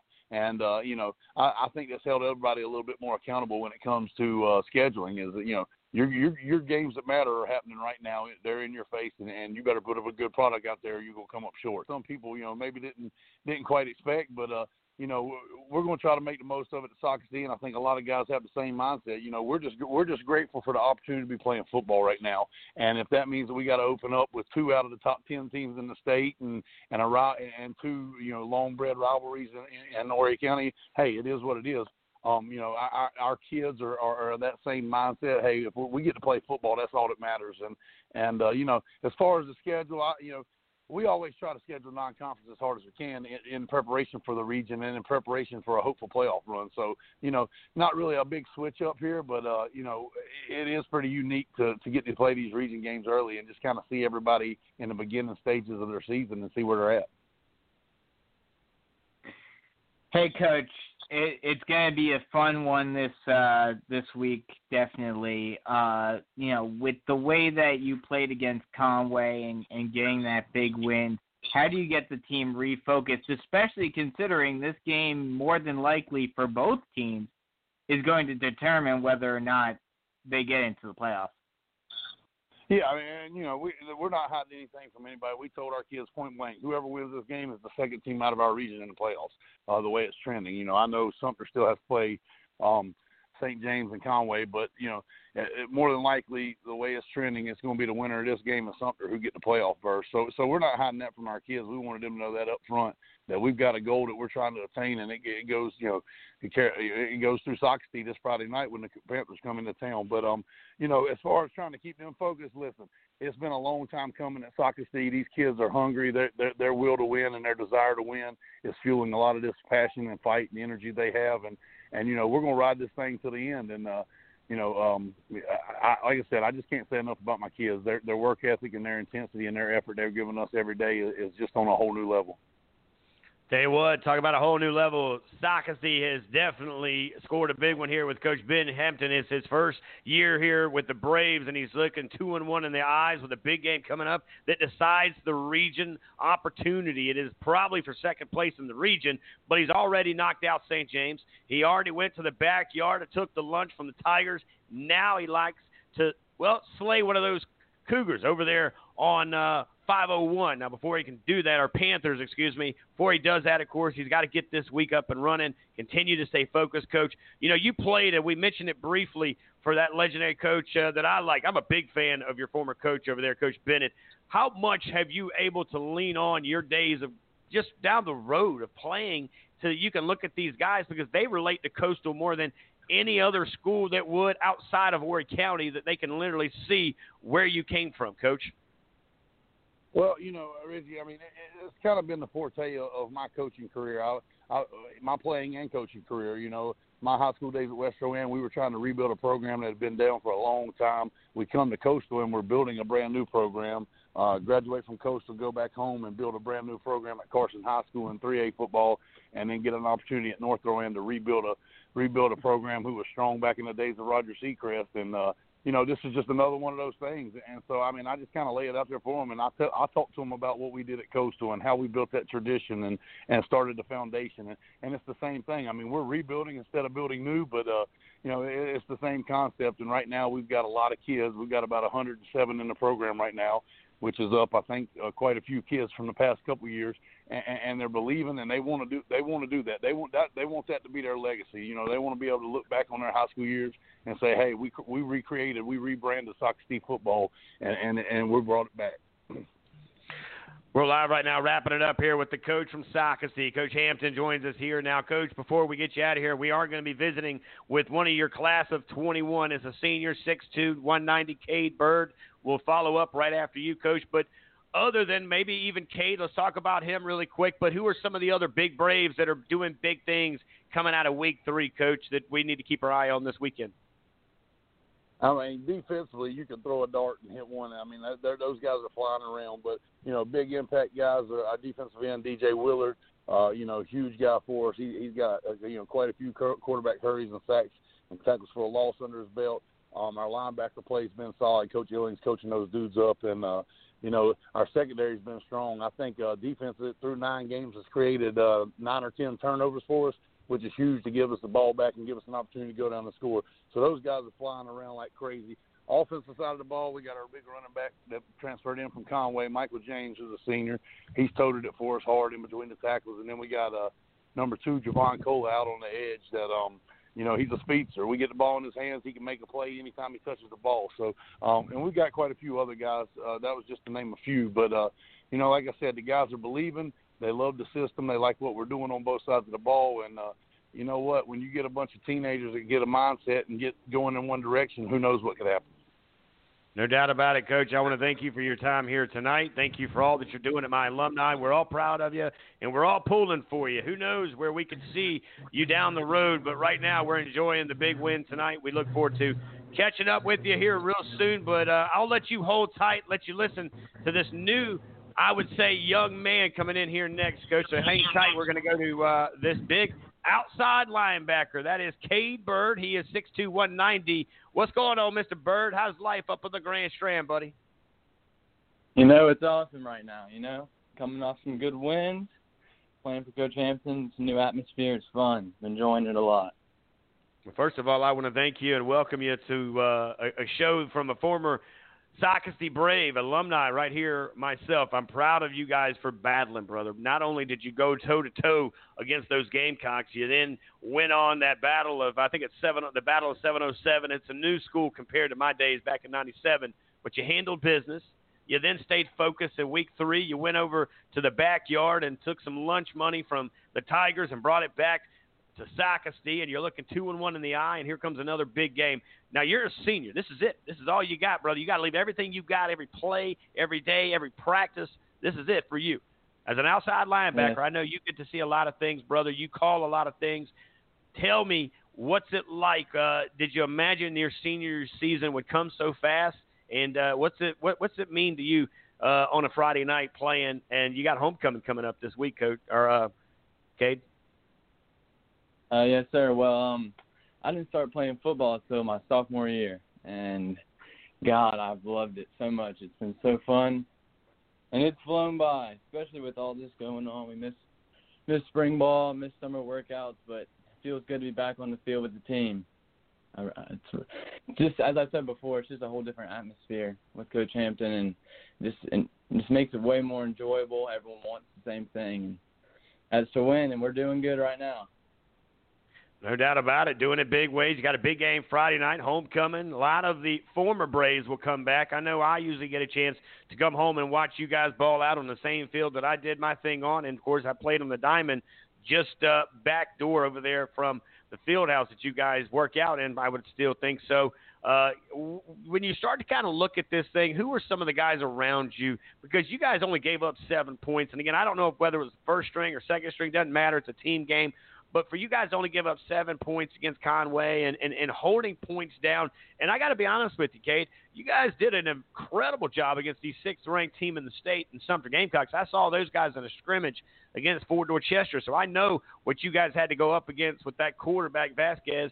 What what was it like, and what has it been like, you know, for you? And, and tell me about some of the guys around you that helped pick your game up, play after play honestly, the whole defense is just electric. Electric. You know, everyone just flies around. That's our big thing, just getting to the ball. So you'll, we'll be watching film, and you'll see 11 guys surrounding the ball with one green shirt when we play Conway. We were just swarming around, and honestly, just the whole defense just keeps everyone up. Everyone's everyone's jumping around. Everyone's hype out there. It's just a lot of fun playing for our defense. And um, you know, back to the Sumter game, the first half of that Sumter game was a 10-7 game. We had a big pick six. That was that was a crazy game, and you know they kind of slipped away from us in the fourth fourth quarter. But um, really really physical team. It was it was a lot of fun playing them, and that's why I'm excited to play Carolina Forest. They got a really physical offense with all the pulling guards, and you know it's gonna be fun. I'm excited. No doubt about it. Now I see the chain around your neck, and it looked like you got one of those. It's course against that rival Conway. What's that chain about? Everybody's got something. What are my Braves over there tooting around on a Friday night when you guys get that turnover? Oh yeah, that turnover chain, baby. Everyone loves the turnover chain. You know, Coach Hampton brought that into the program as well, and everyone's enjoyed it. You know, coming off the field, big stop, big turnover, you get the chain around your neck, everyone's jumping around, everyone's looking at you. It's fun. Really makes the game fun. No doubt about it, man. So uh, tell me about that offense. Give me some guys over there on the offensive side. Some of your seniors. Highlight some of your seniors because I know uh, a shortened season. We got to give you guys a lot more love than than maybe normal. Not really, but let's go with that. Uh, who, who's a big senior on that other side that that as you run the defense, he or he may be running that offense for you guys.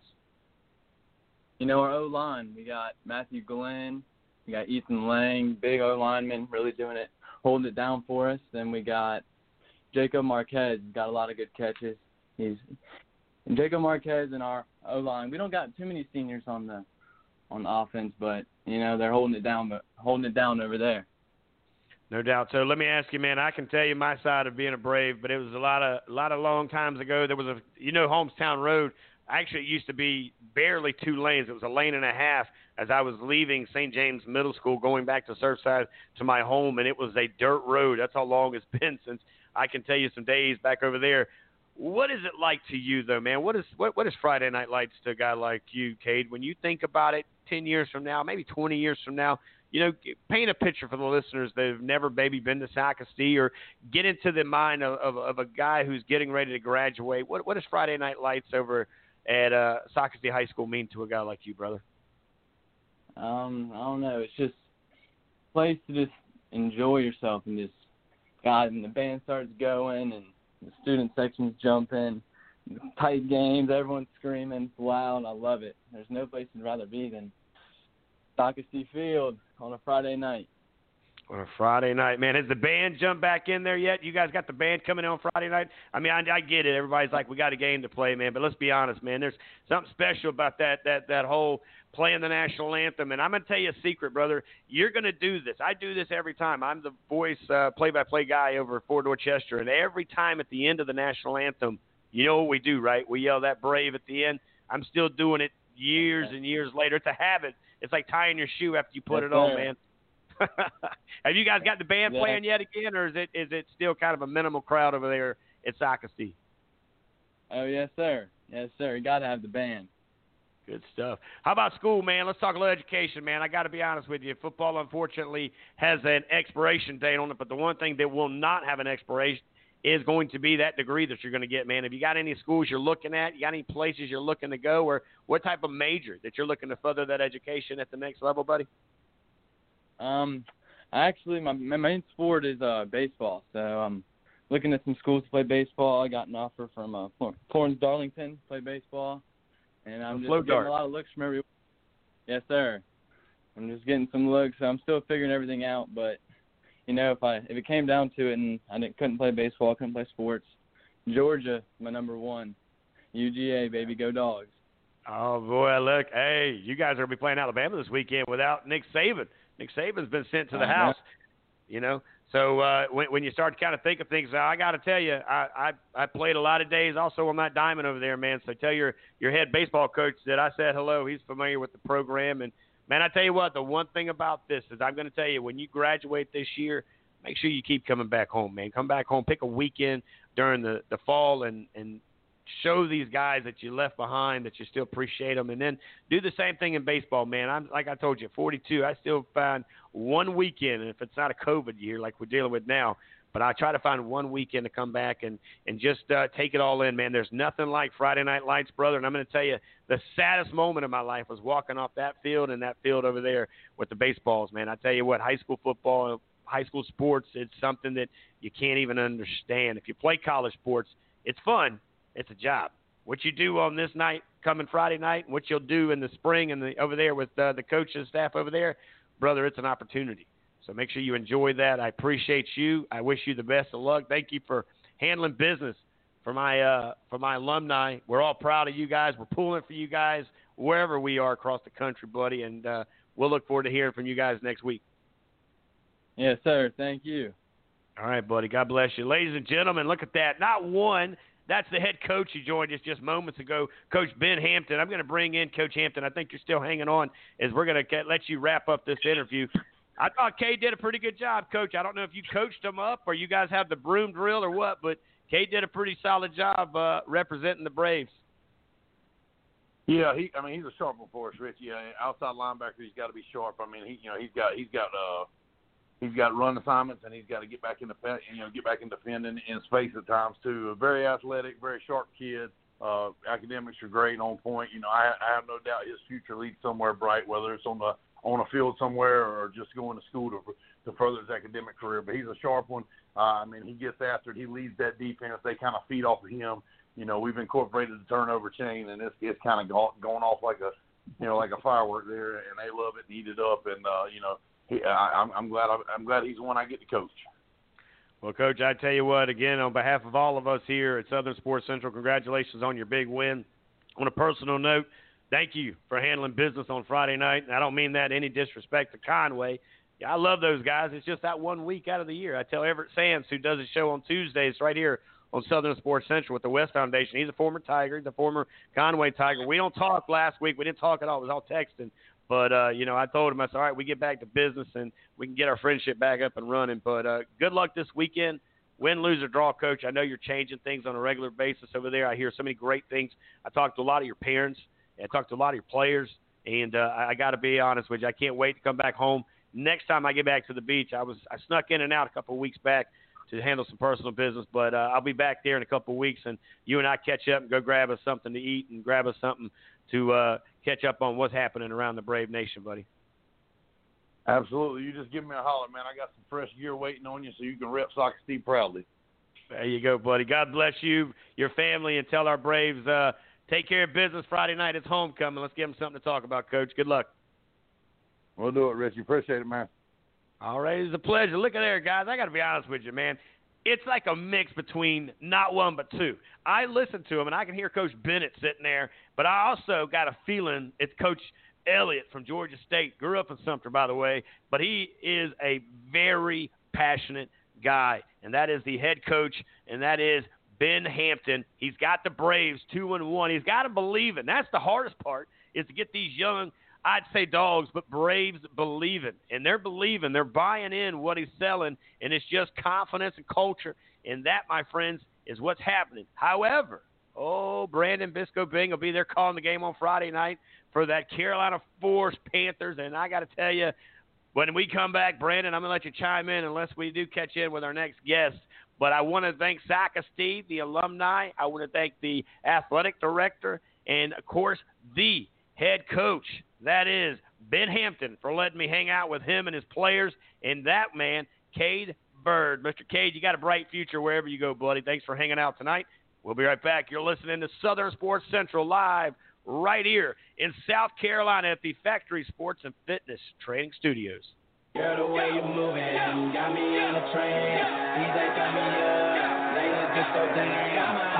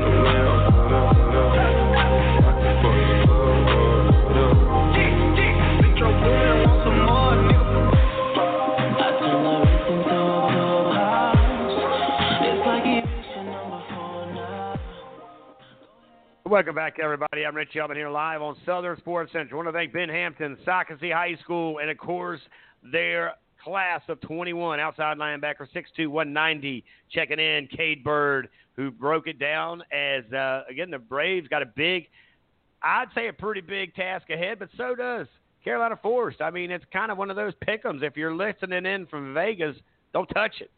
Don't touch it because we just don't know what we got. But we do have is another guest, and we're heading all the way to Rams, and we're talking football with the man, the myth, and the legend in the upstate, Scott Early. What's up, Coach? How's life in the upstate?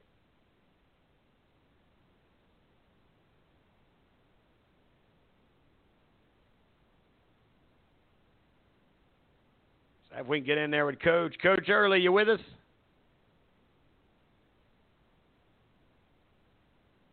We'll try to get him to get back in here in just a minute. Not sure there if uh, he was able to catch in or not there. Hopefully, in moments, we'll catch in with uh, Coach Scott Early. That might have been one of our guys waiting to get in here. I'm going to bring you in, Brandon. A great interview. You, you love the energy of, of Coach Hampton to kind of recap that until we get in here with Coach Early. But I, I thought really he spoke uh, of so much that you could tell that he played for a guy and Coach Bennett, who's a big time contributor, supporter, and, and I'd say help here on Southern Sports Central, who coached, as you guys all know, he was that guy that coined the "you got to be a dog," and he definitely owns that without any doubt. But that being said, you could hear a lot of Coach Bennett and what you see with Coach Hampton. You also heard that passion, that energy that we get from uh, a guy like Coach Elliott. What's your thoughts on a guy that I know you're more dialed in up there on the Grand Strand Brandon. But you see Socastee, we talked briefly about him, but after that interview, you get to wear. By the way, you can use this on Friday night. You know that's kind of the neat thing that you can uh, have some. Now you got some dialogue to talk about. Yeah, I mean it's uh you know he's he definitely has that team ready and they're playing very well, especially considering what you know what we a lot of us expected going into the season when it came to Socastee and St. James. Uh, he's got that team rolling right now, getting a big win against Conway.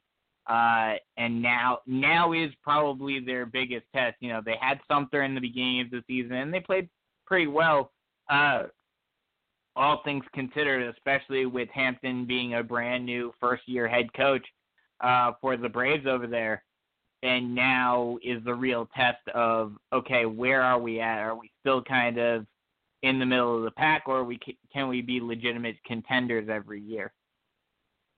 Yeah, no doubt about that. I tell you what, it's going to be an interesting one for you guys. Of course, you will hear the call with the man on the other end here. He's hanging out in the studios up on the Grand Strand in the uh, Myers Ice Cream Studios. Of course, that is uh, an alumni of Socastee. He uh, helps us out on the upper side of uh, the coastline up there on the Grand Strand.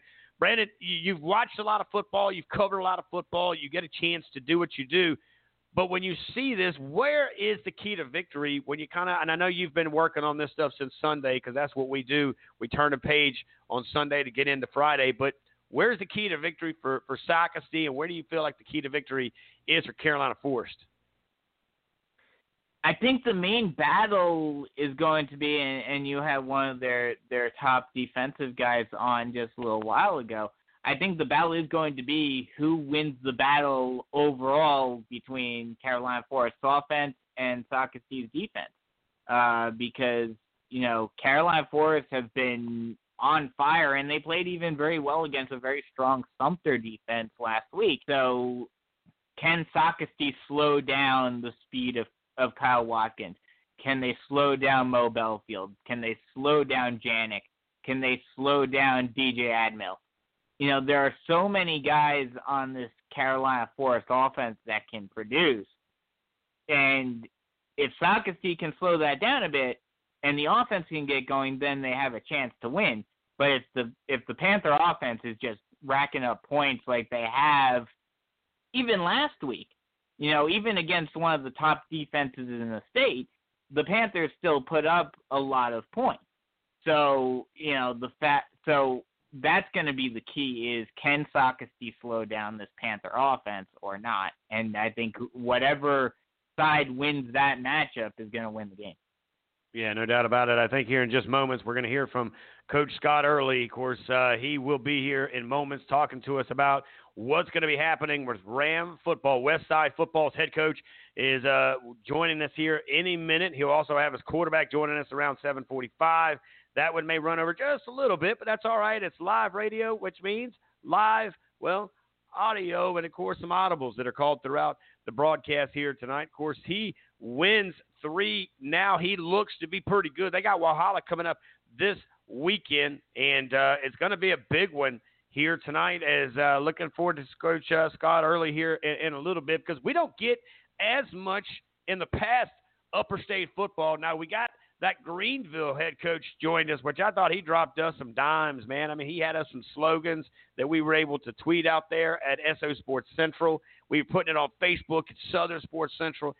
It was amazing to say the least. And, uh, you know, I'm just going to have him reach out here in just a minute. But when you look at the upstate to lower state, Brandon, I know you're kind of getting your feet wet here in high school football on Friday nights, but what is the difference from a guy in your position? What is a uh, what, what is a, a guy like in your position? Do you see the difference between upstate, lower state, Brandon?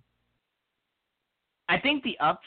I, I think the key or the difference, especially uh, especially in 5A, is that the upstate has a lot of good. You know, is very top heavy. They've got a lot of big time top teams: Byrnes, Dorman, Gaffney. Um, but outside of that, you know, it kind of drops off. Not not crazy much, but uh, you know, there's a lot of regions that you know who's going to win that region going into the season. Uh, lower state, outside of Dutch Fork in that region, there's a lot of regions that are very uh, is a lot, are a lot more balanced. You know, you've got over at Region Seven, you know, Goose Creek, Berkeley, Stafford, they're all good. You know, Right. Fort Dorchester, Summerville, West Ashley, all good, all good programs. Uh, Brandon, let's table let's table that for just a minute, Brandon. Let's table that for a minute because we do have now the head coach all the way. Boy, we are excited to talk some West Side football with Coach Scott Early. Coach, thanks for hanging out with us. I know that you're busy, you got practice, and you got a big game Friday night. Thanks for coming back in here and hanging out with me, Coach. Yeah, man, I appreciate it. Appreciate you having us on. I'm sorry about that te- technical difficulty there. I didn't want you to think I was late. Hey, you're, with the last name early, yeah. yeah, with the last name early, it, it can't happen, no doubt about it. And I knew, I said, Lan, here we go. That just means this is about to be a great interview. The devil just trying to get his foot in here, but we're not going to let that happen tonight, man. I tell you what, you guys are rolling up there in the upstate, hanging out. It's uh, big time football up there. Give me a breakdown since I know we talked during uh, July where it was your first, and I told you of many if it was a blessing if you could get in here, and here you are in your second one, Coach. But we're playing football, something we didn't think we'd be talking about back in July. And you guys are not only playing football, man, you guys are taking some names and putting up some numbers. Uh, give us a breakdown the last three weeks over there in the upstate with you guys.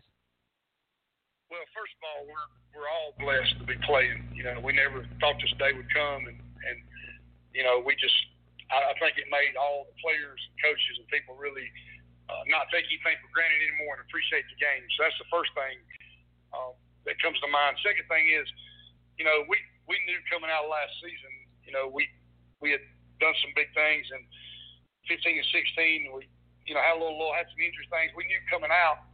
Um, you know, this was going to be a really good team. The only problem is it's going to be a really young team. You know, we, um, I think tomorrow night we're going to start uh, four or five freshmen, six sophomores. So, you know, we felt like it was a, you know, team built for 21. And, um, you know, talking about a God thing, in, you know, in walks, you know, uh, Peter Zamora and, and his brother, foster brother, Marquise Gant. And it, that, you know, that lit a fire and just things that fell into place. We stayed safe under, you know, the, the COVID deal and hadn't gotten shut down or had to uh, miss anything yet. So we just feel, you know, fortunate and lucky. And a lot of times, you know, to, to get to the end, you, you got to be, you know, hungry and humble and, and lucky. And we, we've been very fortunate, very lucky this year.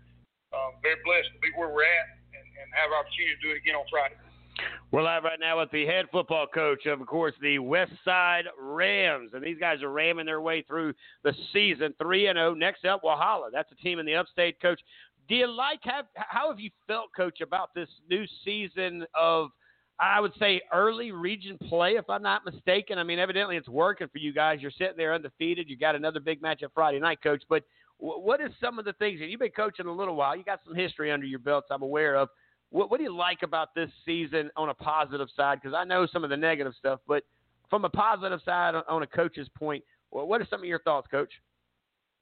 Well, I've thought the whole time. I, you know, back. I remember me and you talking back. I don't know. It's been a while, but it, it's. I think COVID's a positive thing to begin with. I think it's took us back to uh, the way it used to be, to to small groups, uh, not running a rat race, and 365 day a year business, and uh, seven on seven, and balancing with AAU, and all that. I think. I think it got back to you know, the way it used to be, and I kind of enjoyed it. And you know, for us at Westside, you know, we've always come out of the gate played really strong and had had you know difficulties finishing when you see a Dorman and they're dressing, you know, 100 and you're dressing 50. But being in 4A is, you know, a, a different world. Um, being in this region is a different world from what we've what we've done and what I've done in other places. And um, you know, it, it's a it's a good spot to build a young team uh, and to create some confidence that sometimes never goes away. And along with the appreciation of the game and the process, not not dreading it, just worrying about the destination. You know, COVID's kind of put a lot of things in in line, and I think in a lot of ways it's been good for high school football and America in general. So. I tell you what, Coach, I like the way you're talking. We're all about it as we're live right now with Coach Scott Early in 4A football. But I tell you, it's big boy football in the upstate as the Rams of Westside are 3 and 0. They got a big one coming up with Walhalla. If you can spell it, well, then you know where you're at. Of course, it's not the easiest thing, but you guys will battle it out. Of course, you mentioned Peter Zamora. He'll be joining us here in a few minutes, Coach. But I like it for this reason. There's two reasons. I like that it's a shorter, every game becomes a playoff game. And you know what? At least down here in the low country, that cramping and, and, and certain things like that haven't really become much of an issue. You know, you get a little bit of that positive, but you don't hear about it as much, Coach. You know, when you look at this, every game counts in. Do you like the factor of we've kind of done away, at least this season, with allowing 500 program teams to make their way in? And you got to be really, we're kind of starting in the third round, if you think about it, when the playoffs finally do start here in about three or four, about, about five weeks, I guess. I've always thought that. I think some of it deals with finances, which shouldn't be involved. But you know, a lot of times the way the way it was, nobody wants to see a one see a one play a forward, see mismatches early on, all that kind of stuff. And you know, I, that's what I miss about the old point system. You know, back in the day, was, Hmm. you know, it was your top two or, or you're rebuilding for next year. And I think I think that teaches a lot of lessons in life. I think the cream rises to the top, and I, you know, I would say that if you know if we had if we were at the bottom or we're at the top. I just I just think we water things down too much in today's society. And everybody gets a trophy and uh, what have you done for me lately? An entitlement, and, and we add to it in high school athletics by by just you know watering it down a little bit. So I totally agree with you on that point. That's another positive. Yeah, I, I love it. I mean, I, again, I understand it. There's always that Cinderella story that everybody loves the backup quarterback of the Cinderella story, you know. But at the end of it all, usually it, it's just drags out that playoffs and so many other things with injuries and, and, and just multiple things I think that are a bigger picture. Any way, and, and I know you know a few guys that you rub a few elbows with in life, any way that we can utilize this as a learning year, not only for one, but many, and they could actually look at maybe doing things. Because I remember probably back when you were coaching at the beginning, you probably do, or even playing, coach, that we had the Sweet 16, like you mentioned, the point system any way that we look at maybe trying to fine tune a playoff system that kind of became watered down? And you mentioned financially, is this is that kind of where we are right now, and that's why we aren't seeing a, a great season like what we see now, and of course seeing that, of course, in the playoffs.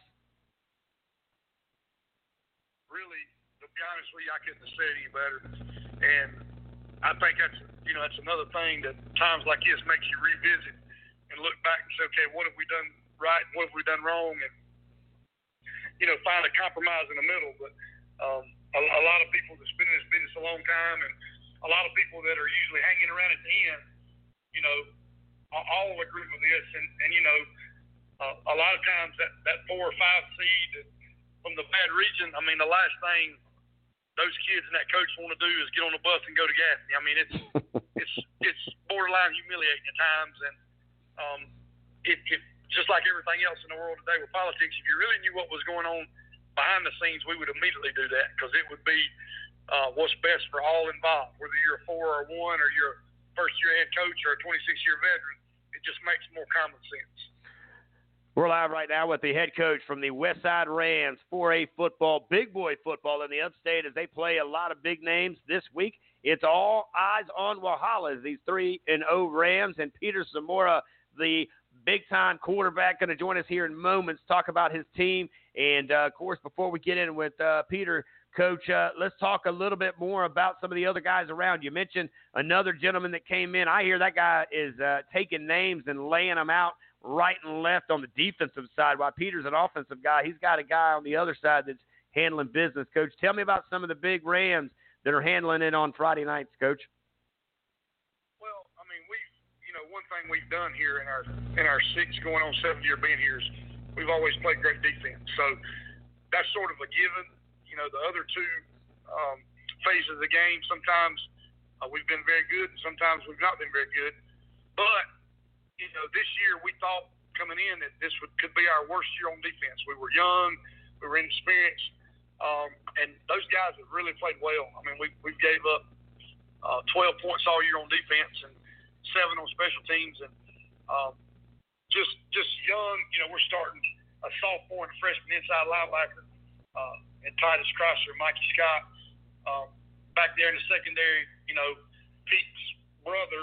Um, by, by a foster situation, Marquise Gant um, has went back to safety, and you know, honestly, uh, this kid's special. I mean, it's unbelievable that he's only played one year of high school football, but um, when he gets done this year, there's going to be a lot of colleges for him. So, you know, he's helped us out a lot. But that's been the biggest surprise of the team is how well that that defense has gelled and played well together early. No doubt about it, Coach. Uh, I do want to thank you so much for your time. I just sent you the link so that you can hit that link. You can listen to your quarterback. But I want to thank you again for always, and I mean this from the bottom of my heart. It, it seems like you coaches around the state of South Carolina, you're part of the Coaches Association, if I'm not mistaken. And, and I just want to give a tip of the cap to you and all of that crew that does what you do do what you do uh, on uh, Monday through Sunday because uh, you know every one of you guys, all the way from Scott Durham and Andrews to yourself, to anybody else, that when I reach out to you guys, man, it's always first class. We just had on the new coach over at Socastee. He just joined us, uh, Coach Hampton. But uh, you know, for you guys allowing us and my entire brand and family here on Southern Sports Central to be a part of your school and to talk to your quarterback here in a few minutes, I just want to say thank you for this opportunity, Coach.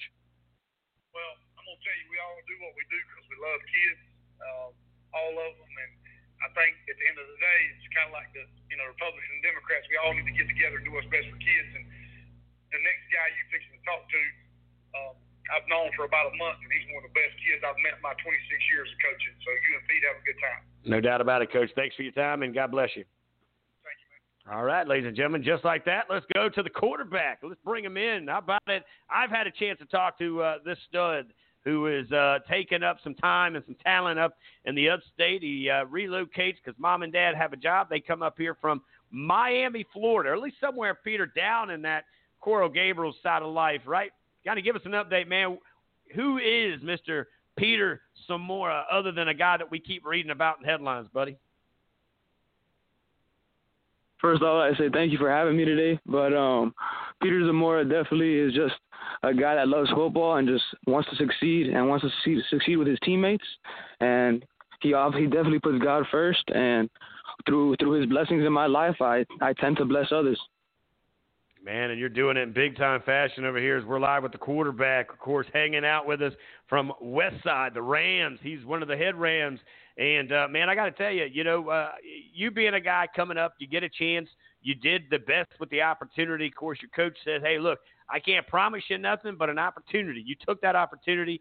Uh, what's been the biggest transition for you, man? We don't get a chance to talk to kids that transfer from uh, another state to this state, especially like that big state down there in Florida, man. What is the difference on a Friday night, man? Is there any difference uh, between A and B, or from where you are to where you came from? Well, the first thing I guess you could say is the atmosphere. Just with the the crazy lights that we have at West Side, and just the atmosphere is different. Everybody comes out on a Friday night and just has one focus, and it's football. So just being able to go and play in that and be able to take that in is definitely something special. No doubt about it. We're live right now with the man. He is QB one over there with the Rams. Peter Zamora, you're three and zero. You're looking at Walhalla in the eyes. One goal, and I believe it's the state championship. It's 4A football. Y'all got big football up there, man. I watched Greenville. We had their coach in here on Monday night. I'm sure at one point y'all will get a chance to introduce yourself to one another. But but when you walk around town, and I don't know uh, if you had any idea when you were coming into, I think it's Anderson where you call home now. Is that is that right? Yes, sir. So Anderson's a little bit smaller than Miami, Florida. Am I correct? Just a little bit. yes, sir. Yes, sir. Yeah. So, so let me ask you, man. That's a culture shock in itself, right? I mean, when you come in, it is everything. When you thought about watching that movie Friday Night Lights in Texas, to me, when you go to small towns like Anderson, by the way, a great place to call home, and I'm glad to see you here in our state doing what you're doing, brother. But it, it, is it feel like you're living that movie on Friday nights where the town shuts down and everybody, every ram from one house to the other is packed well, not as much as they would be because of COVID. But does it have that feeling as you guys run through town? And by the way, you're three and zero. Oh. That's got to help a little bit too, right? Definitely, it, it's definitely nice to walk down the street and everybody kind of knows who who plays for the Rams and that that anticipation that everybody has coming to the upcoming Friday night. And um, it's just very it's, very nice because in South Florida you have a team on every single corner, so you have no clue who's repping what team. But in Anderson, everybody's a Rammer, everybody's a Yellow Jacket. So around here, I'm very uh, blessed to be able to go ahead and have uh, a fan base that that's in Anderson. No doubt about it, and they love their football up there, man. And I trust and believe you. You better believe in it because if not, somebody will have a conversation. Now, did you guys in Miami? Did you guys have your own stadium, or did y'all share a stadium uh, when it came down to football? Um, at the school that I was at, we had our own, but several teams down in South Florida, like Booker T. Washington and Miami Central, share stadiums. But it's definitely common to share a stadium, but there's also many schools that have their own.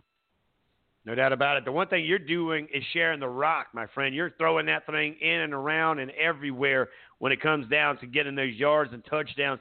I know you're doing it big, man, but you got to have some other dogs, or in your case, some Rams running around the pasture over there in uh, Anderson. Who are some of the other guys that we need to show some love to tonight that uh, are, are doing big things to help you stay up and do what you're doing, buddy?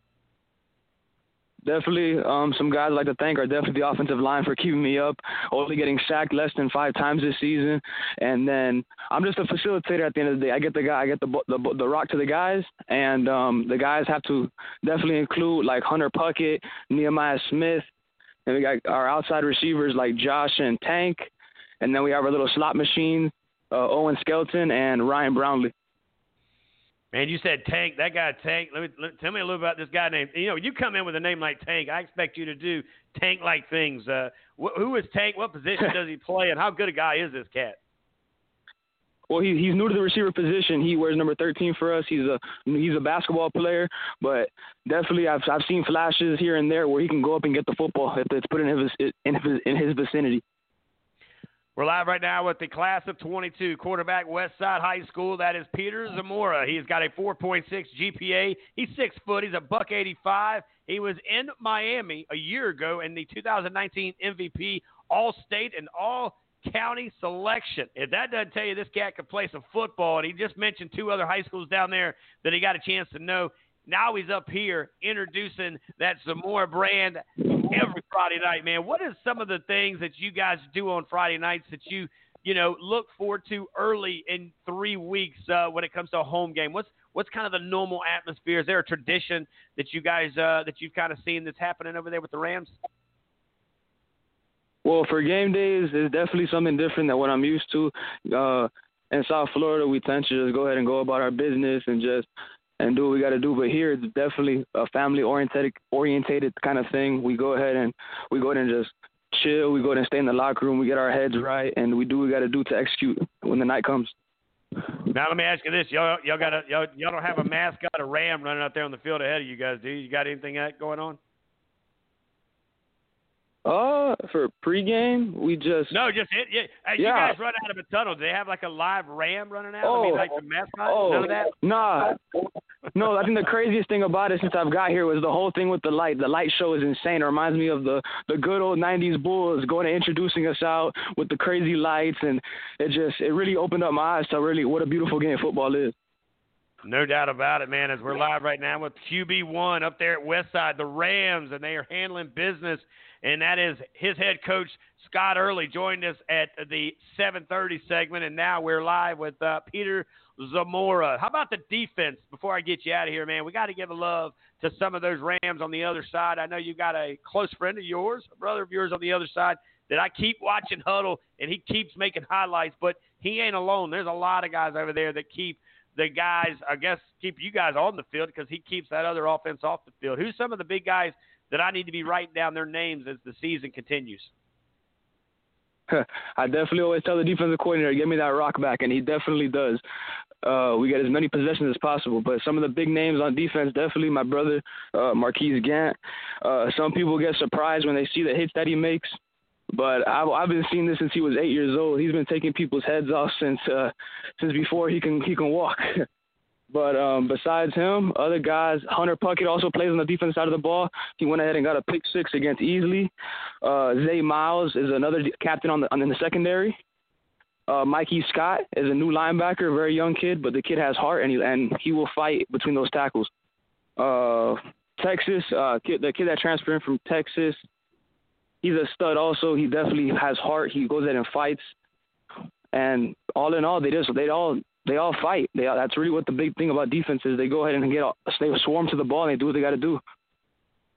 No doubt about it. As we're live right now doing what he's got to do, and that's Peter Zamora, the QB one over there with Westside and the Rams. Peter, thank you so much. I thank your coach, your athletic director. I thank your dad and your family for allowing you to come on tonight. This is the first time that we've had a chance to get you on the air tonight to talk about some football, man. We wish you the best of luck in the remainder of the season. I do believe you got an opportunity to uh, get recognized, be part of that junior class heading to a game that we're going to be calling over in Columbia in December the 19th. That is the South Carolina High School Blitz Junior Showcase Bowl, man. How, how cool was that when you saw your name coming up in the invitation over there on social media today, buddy? I was definitely thankful to go ahead and be able to be making an impact in the state this soon. And I definitely went ahead and prayed about it, and I thank God for it every single day, just to um, continue giving me these opportunities to to succeed, even in a new in a, in a new location like I am now. Man, I tell you what, boy, as God is shining on the Rams, and he's definitely with Coach Scott Early and the West Side team, 4A football, but they're 3 and 0, buddy. God bless you, your family. Continue doing great things. Peter, I'll talk to you off the air shortly. Until next time, buddy, uh, stay safe and uh, keep doing what you're doing, man. Share that rock, buddy.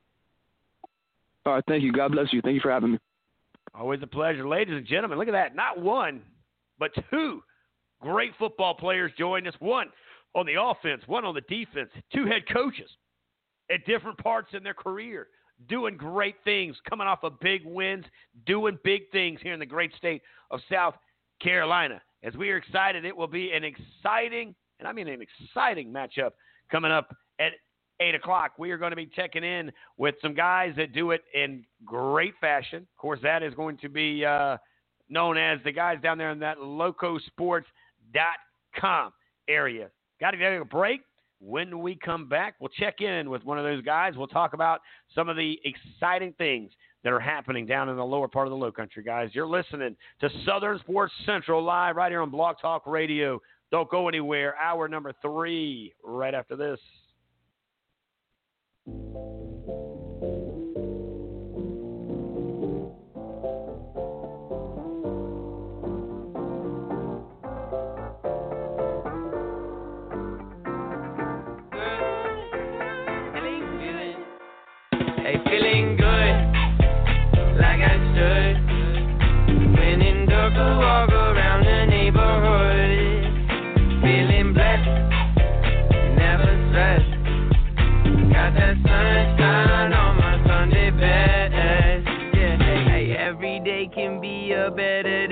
Despite the challenge. All you gotta do is leave it better than you found it.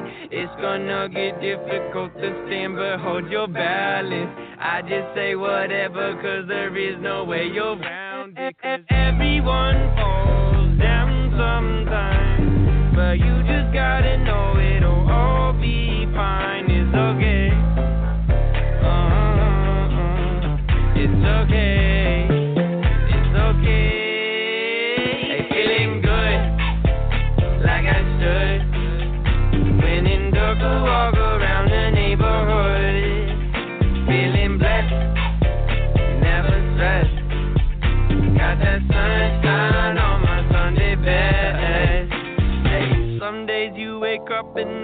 works, you feel surrounded. Gotta give your feet some gravity to get you grounded. Keep good things inside your ears, just like the waves and sound it. And just say whatever, cause there is no way you're grounded. Everyone falls down sometimes, but you just gotta know it'll all be fine. It's okay. Uh-huh. It's okay.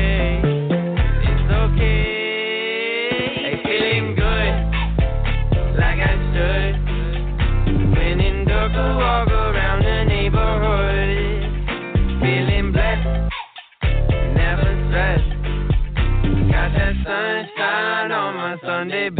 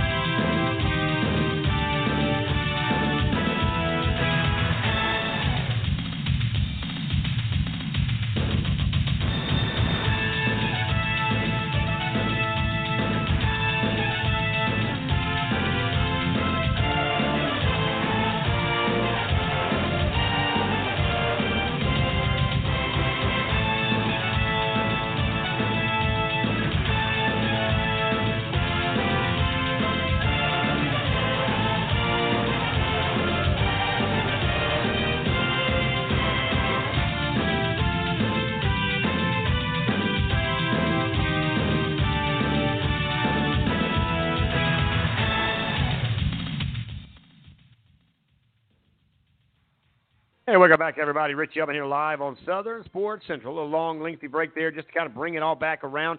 Want to thank uh, all of our guests there in our number two. It was a quick hour, wasn't it? How about that? We went to Socastee High School where uh, a coach who's doing great thing, Coach Hampton, is uh, got the Braves believing. They're two and one after beating the, of course, Conway Tigers over in the backyard. That's one of the old rivalries up there on the Grand Strand. Now they'll get ready for a big team out of uh, that same area, and that's going to be Carolina Forest. The uh, Panthers will come into Socastee. It's homecoming. It also is winner take all for the most part to take over second place in region play, which will probably mean that's who's going to play in region play that recognizes playoffs.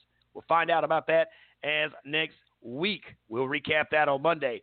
Then we went to West Side where we hung out and uh, started kind of put things together with uh, the West Side Rams coach Scott Early. He checked in with us right on time as we talked about the Rams and their 3 and 0 opportunities in 4A football. They get ready now for Walhalla. They'll be hanging out over there Friday night. But then it was Peter Zamora, the young man that transferred up from the Miami, Florida. Miami, Florida was his home this time last year. He comes up and is lighting it up. I mean, this cat is throwing the rock around like he is giving out presents for Christmas. He is doing it in big time. We can't wait to see if, when, and how Westside will do against a team like Greenville. Myrtle Beach comes to mind. North Myrtle Beach comes to mind. Even West Florence comes to mind because, yeah, I get they lost to Myrtle Beach, but Myrtle Beach is pretty good too. I will tell you this our next guest is now hanging out with us, and we're going to go over there to, of course, him. He is on the hotline. That is the Tent Farm hotline. You can find the Tent Farm at 7634 South Railroad in North Charleston. 843 297 4131 or on the web at tentfarm.com. And like that, ladies and gentlemen, it's Wes Kerr with Loco Sports. What's up, Wes? I'm doing great. How are you doing? Man, I hate to keep you holding. We had to break down hour two, but now it's all about you, my friend. I'm doing good. We're glad to talk football. Moved up from Thursdays to Wednesdays so we can go to some JV games tomorrow night, not have to have you guys hear all that noise in the background like I know you had to deal with me last week. But man, I tell you what, Friday night football down there where you are, you got Beaufort two and zero, you got Hilton Head one and zero, you got May River two and one. I think they're a team to watch out for, by the way, as well as Beaufort is and Hilton Head. But then you got a team that ain't nobody talking about, but they're three and zero, and that's Whale Branch in that Region Seven A football. Man, give me a breakdown. What was Friday Night Lights for you as uh, you watched all those teams in the lower part of the Low Country snap it and get it underway in Week Three? Well, I'll tell you, I was at the game between uh, the Beaufort Eagles at the Shark Tank, uh, home of the May River Sharks. And I'll tell you what, that was being hyped up as the game of the year here in the Low Country. I mean, Buford come in with uh, a, a incredibly good defensive line, and, and they're bringing a quarterback who uh, who's coming in missed a lot last year, but uh, he's very talented. I knew he was going to have a special year, and uh, my goodness, coming over there into May River and, and the Sharks, you know, what a potent team they were, uh, coming up from from 3A and uh, now at 4A this year, and I, I think May River uh, was the team that was favored. I picked them to win, but my goodness, Beaufort High coming into the Shark Tank and overpowering and beating down those May River Sharks, and, and that defensive line for the Beaufort Eagles is absolutely amazing. Um, they controlled the line of scrimmage that entire game, and, and pretty much that was the difference uh, in, in this contest. Beaufort just uh, stuffing May River. Whatever they were trying to do, they were on it. It was, I mean, May River loves to to run Ahmad Green. He was stuffed. Uh, same thing with those other running backs, and then the Beaufort offense impressed me so much. Uh, Tyler Haley, who of course missed a, a ton of uh, a couple of games last year, uh, he put on a heck of a show.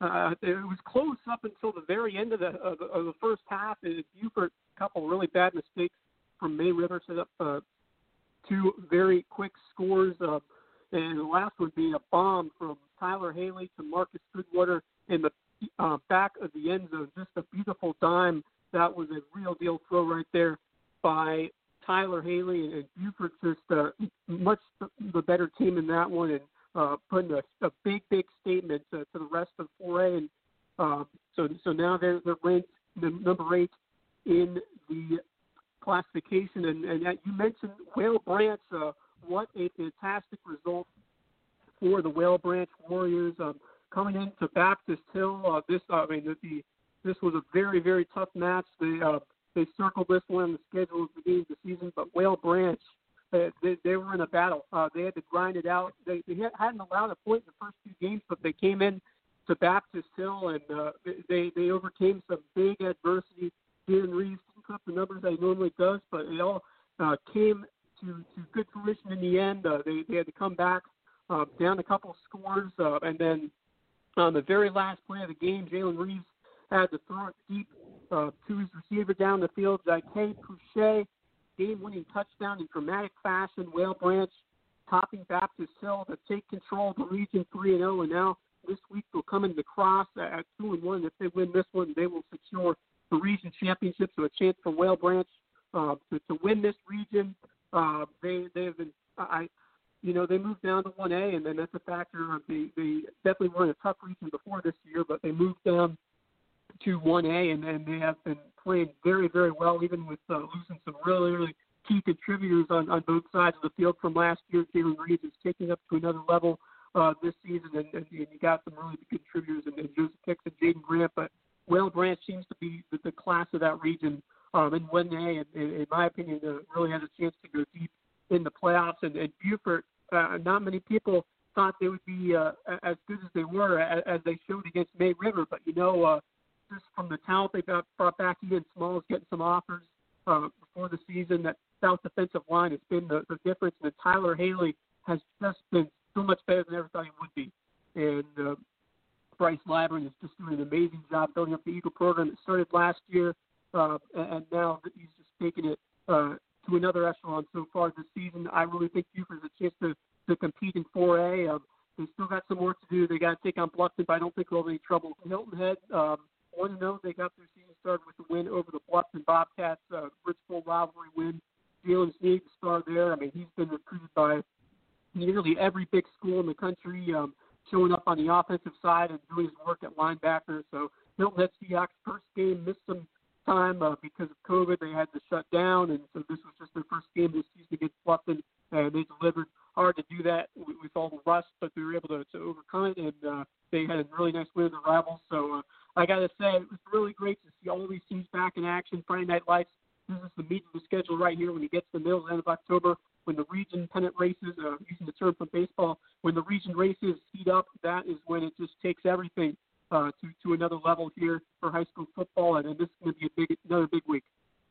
Man, listen to Wes Kerr. Sounds like he's done this before with the LocoSports.com. want to thank him for hanging out with myself tonight on Southern Sports Central, talking of a race. It ain't much of a race tonight. If the Dodgers, my Dodgers, were manhandled two nights in a row, they're making up for it. They're up 15 to one in the bottom of the fourth. Man, I tell you, we don't want to use all of our points up or runs up too early. Wes says uh, we might talk a little baseball before I get you out of here. But let me ask you this, man. You know, it was a debut of a very different season down in that, that part of the low country. And I appreciate you guys allowing us to utilize your knowledge to educate those on all the schools you just mentioned because we do go one on one with a lot of you guys be it Dare the Pass, be it this guy, be it that guy. Of course, even Smalls is a guy. You mentioned the gentleman over at Hilton Head that's got a billion offers. I mean, there's so many big dogs down there that do big things each and every night. So we're very blessed to have you and, and that entire team from locosports.com. But when you look at it, the other headline is, man, you guys got to debut a lot, a lot of brand new stadiums – with AstroTurf and phenomenal logos, man. What's it like coming from our side of things as you walk out there and man, does it look like the building's brand new? There's a lot more than just paint on the walls, and do you think that helps get that energy up on Friday nights with all this success? I'm looking at these records after three weeks. Yeah, I mean, it, it felt like the first time coming over there. Uh, it's like coming down uh, the stairs on Christmas morning when you're a kid. I mean, it's just uh, some some beautiful, beautiful field, and and you just uh, want to be able to, to enjoy it and, and, and go out there because uh, uh, Beaufort just uh, debuted their their their new turf field and it's just amazing, so impressive, and and it's just one of those things where it actually gives the home team advantage because sometimes it'll take a take a little bit for these away teams or these, these uh, groups coming on the road to kind of adjust to, to what the turf field does to, when, when it brings into the table, and so. Uh, Beaufort kind of has a, a, another advantage by, by using that field and having to practice on it and being able to kind of uh, know how to use it. But, but just the, the appearance of, of walking into the uh, uh, walking into the stadium and, and, and looking at that that gorgeous field. I mean, it's just uh, it attracts um, it attracts everyone who comes over there, and it's just a, a beautiful sight, and it just makes makes you think uh, that we're doing things right here in the Low Country. That um, we, we have the ability to, to, to make football big, and it's it's really attractive just to see like um, comparing our, our low country to other football areas around the state and around the country, just having those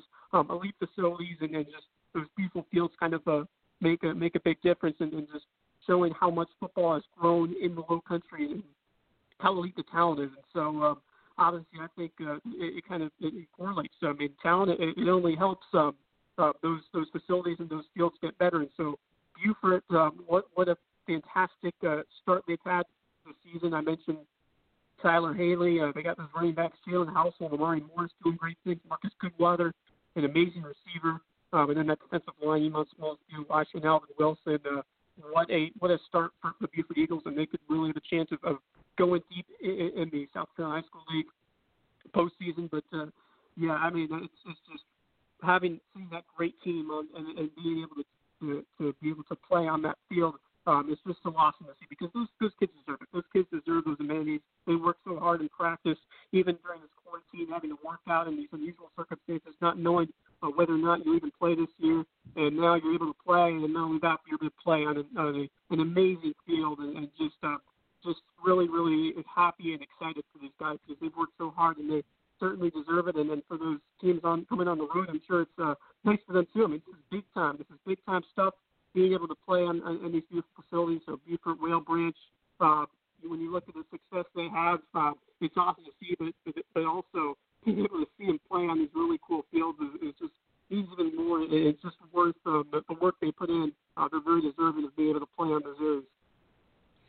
We're live right now with Wes Kerr. He's one of the many that handle business down there for the LocoSports.com. They're a big time contributor and partner with us here on Southern Sports Central to keep us up to date and all around the lower part of the low country. They ball out down there just as good as anybody. We've gotten a chance to know a lot of those cats during the camps, be it the, of course, uh, Infinity Camp. That's uh, one that we met a lot of them over at Ben Lippen for the first time. And then we saw them over at, uh, well, the Carolina Experience that was in Charlotte. And then another camp and another camp. But they continue to camp, they continue to get better. That's why you see these records, you see these numbers. Who out of all these schools, give me your top three if you can. And I don't want to put you on the spot here, Wes, but give me a few names that, that I need to be writing down, that I need to be keeping an eye on because I know that we're going to do what we can to help get those guys down there in that part of the country recognized here on the air. Yeah, well, as I said, I mean, uh, Beaufort is a is a fantastic school. Uh, they're they're doing some great things. Uh, and and I mentioned Tyler Haley and and, and how good he's been playing. Uh, he's made some uh, amazing throws. Um, uh, just really broke out. I, I mean, that that's something I never saw from him before. How well he played against May River, going up, going over to that Shark Tank and and and making some amazing plays. And he just looked really composed. Had to overcome a couple turnovers uh, had a pick that really wasn't his fault, but he was able to overcome that and, and uh, drive his team down the field a couple times um, and get some separation, aided by a couple of May River mistakes, and uh, that drive coming out of half, uh, being able to to make some some nice plays. Uh, he ran the ball 90 yards, plus uh, throwing the ball, throwing for a couple touchdowns. So uh, when you have that potent attack, doing it with the legs and, and doing it with the arms, it's uh, um, pretty amazing to see. Um, yeah, I mentioned Jalen Sneed for Hilton Head. Sam is a guy who uh, came in the, He's played a lot at JP2, John Paul II, a private school over there, Hilton Head, uh, and uh, he's uh, just those leadership skills that, that he has for BJ Payne's group is, is awesome, uh, outstanding to see. Uh, Jaden Gilliam had a big game for the Seahawks too. Uh, a couple picks, a fumble return, a scooping score, uh, touchdown reception, uh, and that was one of the guys who I need to see ball out for the Seahawks this year because they lost Colton Barnes, who's now at Michigan State, um, and a couple of other key pieces uh, in, in Christian Miller um, uh, and uh, along with Eli Hickey. So uh, uh, what a, Gilliam to open this season um, for the Hilton Head Seahawks. Uh, and, and even though Bluffton's had no free start, I really like Jalen Linder. He's a really nice athletic wide receiver who's made some big catches and has some um, some nice some nice height to, to make some big uh, make some big plays on the ball. Uh, and, and then for Beaufort, Emon Smalls uh, going back to the Eagles, uh, just a beast inside uh, at the defensive line. But it's not just him. Theo Washington, Alvin Wilson, uh, have been doing some some really really good things. So uh, I gotta say the talent here in South Carolina is, is, is, is in the Low Country is pretty amazing. Of course, uh, uh, we we have we, we've seen some talent already uh, come through here. I mentioned Cole Marzo. Uh, but, but going back further, of course, Poona Ford, who's playing at Hilton Island now, um, uh, member of the Seattle Seahawks, who's been a really, really big, big player, a big time on that defensive side uh, for for Pete Carroll's undefeated team. So, uh, Poona Ford doing some great things, and uh, Nyles Pinckney um, at Clemson University uh, came out of Whale Branch, um, and he was a big, big star for uh, the Warriors, and now doing it for the Tigers. Uh, made a big play in the, the national championship a couple of years ago. Um, so it's just awesome to see all these guys who are coming out of this area, and, and I mentioned some of the, the, the players that are coming up the pipeline now. But uh, uh, it, it's definitely uh, it's an area you may not think a lot of uh, big talent comes out of, but there actually are some some really really good players uh, that end up coming out of the ranks, and, and uh, I mentioned some more. Uh, and uh, I, I think there'll be some some guys that many years to come uh, who, who will come up from here. Great programs. It starts with some amazing coaches. Yeah, no doubt about it. We're wrapping it up here with Wes Kerr, LocoSports.com. He does an incredible job along with the team over there that is always ready, willing, and able to educate us on those big dogs down there in the lower part of the low country, man. Where you heading out Friday night, man? Where's uh where's home to be for three or four hours when the lights cut on in a high school stadium down there, buddy? Uh, I'm still kind of deciding where I'm going to go. I, I think I might head over to Hilton Christian Academy uh, seeing the, a, a nice uh, game from, from from them against John Paul II. Uh, uh, another guy, a, a, a private uh, John Paul II, uh, Jeremiah Young. He's been a really he rushed for 200 yards uh, in, in the last Wow. game, and that was against a, a pretty good team. And, I mean, that's uh, 200 yards against anybody is hard to do. Um, and he's Right. going up against a really really good Hilton, Hilton Head Christian Academy team. So uh, that's going to be a good game. Then Hilton High, a, a, a important matchup for them. Um, they're, are, they're they're taking on the uh, James Island Trojans. That's a big game for the Seahawks. They're they're coming in one and zero, but if they can get it, get this win uh, over James Island, their first home game back, so it's going to be kind of uh, an emotional thing for, for the Seahawks, especially uh, they were supposed to have some home games earlier before they got uh, um, COVID kind of uh, changed those plans, but. Uh, uh, I, I want to see the Seahawks uh, being able to, to, to, to beat James Island. I think they'll be able to do it. I think the uh, defense has, has been even better than I expected it to be, and the offense I think should dominate against James Island and May River so far. So uh, I think Hilton Head should be able to get it done. If they can get this win uh, next week against May River, it's going to become very interesting. Beaufort has that. I think they have that number one spot locked up, but two teams make the playoffs. So uh, May River, Hilton Head, it could, could come down to those two for whoever gets that last spot. No doubt about it, man. As we're live wrapping it up with Wes Kerr with LocoSports.com. You can check them out on LocoSports.com. How else, Wes? What's the easiest way to find you and that incredible team down there in that part of the world, buddy? locosports.com and, and, and while you're at it, uh, go and download the Loco Sports Lowdown podcast. We put out five episodes a week, two football previews, two football recaps, and an interview show that's every week. So uh, on Apple Podcasts or wherever you get your podcasts. It's the Loco Sports Lowdown podcast. Be sure to check it out and subscribe. No doubt about it. You know, I'm already working on you and the boss man to get you guys over here for one show once a week, man. I tell you what you guys are doing is incredible, and I got to get a piece of that pie down there, man. Because I tell you, those guys they down there, and you heard it, guys. What he said, all that he broke down, he did it as if he's done it in his sleep, which I'm sure you have, Wes.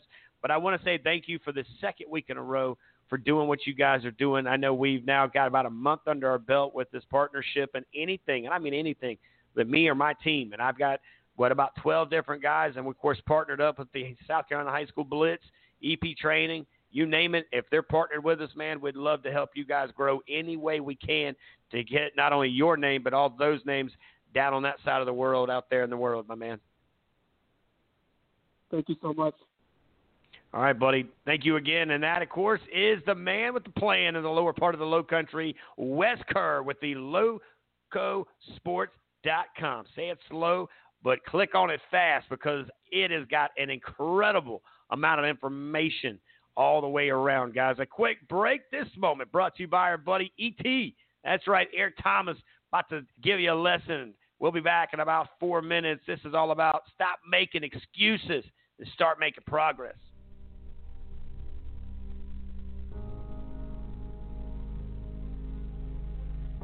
No excuses, guys. I wish I could. I wish you could pay me a thousand dollars today, and I could tell you, seventy percent is enough. I wish you could pay me fifteen hundred. I wish you could pay me fifteen hundred, and I could say to you, eighty percent is gonna get it. I guarantee. Give me a fifteen hundred. I guarantee you. I guarantee you that I magic wand you, and eighty percent will be equivalent to hundred percent for you. But it's not gonna happen. So I need you to understand something. You can have it if you want it. But the bigger the dream, the bigger the dream, the bigger the dream, guys, the bigger the dream, the bigger the dream, the harder the grind. And can I be honest with you guys? I'm grinding harder now than I've ever grinded before. Somebody said, E.T., somebody called me the other day said, E.T., I don't know if you've been paying attention, and they were right, I haven't. E.T., we've been going online, and if you go on YouTube and you put the best motivational video of all times. Right now, E.T., that's your video. E, how do you feel? E.T., E.T., E.T., I don't know if you did it, but I did it. The top motivational speakers in the world. And in some categories, E.T., you're there. You're like number 10, you're number 5, E.T. How you feel, E.T.? I'm gonna be honest with you. It was easier when I wasn't on the list. It was easier because I wasn't focusing on that. We want people to make guarantees to us, but we're not willing to make guarantees to ourselves. Somebody gave you a guarantee, $30, 30 day guarantee. In 30 days, if, that, if you don't make what they told you was gonna make, in 30 days you got an attitude, you want your money back. But you've never demanded your money back from yourself.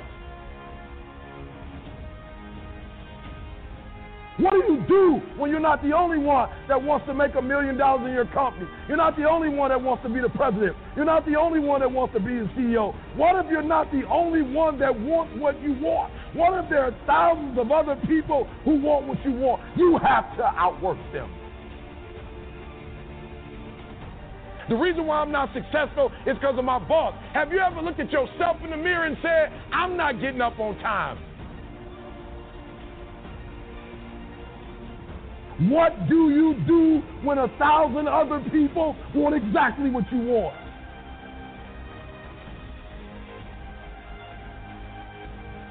You've never looked at yourself in the mirror and said, You let you down. Until you get to that point, you let you down. You've never, you're not brave enough. You want to put it on somebody else.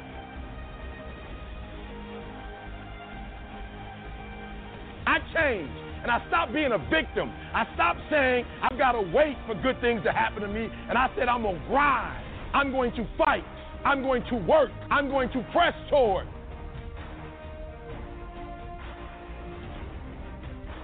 I'm going to learn. I'm going to do everything in my power every single day.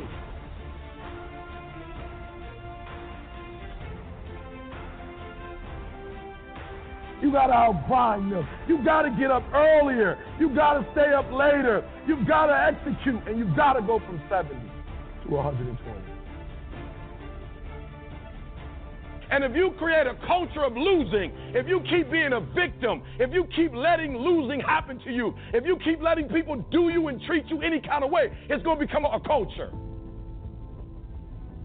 You're probably thinking, E.T., you're doing less now than you did. We're doing more now. Every video, we got a spell check now. We didn't have to spell check videos. We could put up, we could misspell it. Nobody cared. They didn't know who I was. Now every single video is being scrutinized. Now every single thing we're doing, people are talking about. Now every single video we do has to be top notch. We go back to the first one. I didn't even say thank God it's Monday. I said magical Monday. I have standards. I have values. I don't care how much you pay me. If I speak at an elementary school for $300, I chose to do that. You always want to blame other people. You always want to you want to hold other people to the fire, but you're not holding yourself to the fire. You owe you an explanation. You need to look at yourself in the mirror and say, why are you only giving 50%? What's wrong with you? You need to put yourself on punishment. Those of you with dreams and goals, I want you to be honest with me. Seven days of a week, seven days of the week, you can honestly say as it relates to your goals, beast mode. You give 120% every every single day. You get up 120% beast mode. The greatest feeling in the world, guys, the greatest feeling in the world is execution. The greatest feeling in the world is doing what you said you were going to do. There's no greater feeling in the world. I need you to do me a favor. When you leave, I need, I need you to be honest with yourself. I need you to be transparent. I need you to say, in my in my dreams, I'm beast mode. Beast mode. My business plan, beast mode. My income that I have for myself, beast mode. What I want to do for my children, beast mode. In the university, the scores I need, beast mode. I've got to go into beast mode to get it. And I want you to look at your time. And you look at your time and say, ah, gazelle. That's a gazelle right there. You look at your habits, gazelle. And as long as your habits are gazelle, but your mindset is beast, you'll never see it. Listen to me. I would prefer that you have a gazelle. Uh, literally, I would prefer that your your your thought pattern, your, your dreams are gazelles. Like I I would prefer income, gazelle. But what you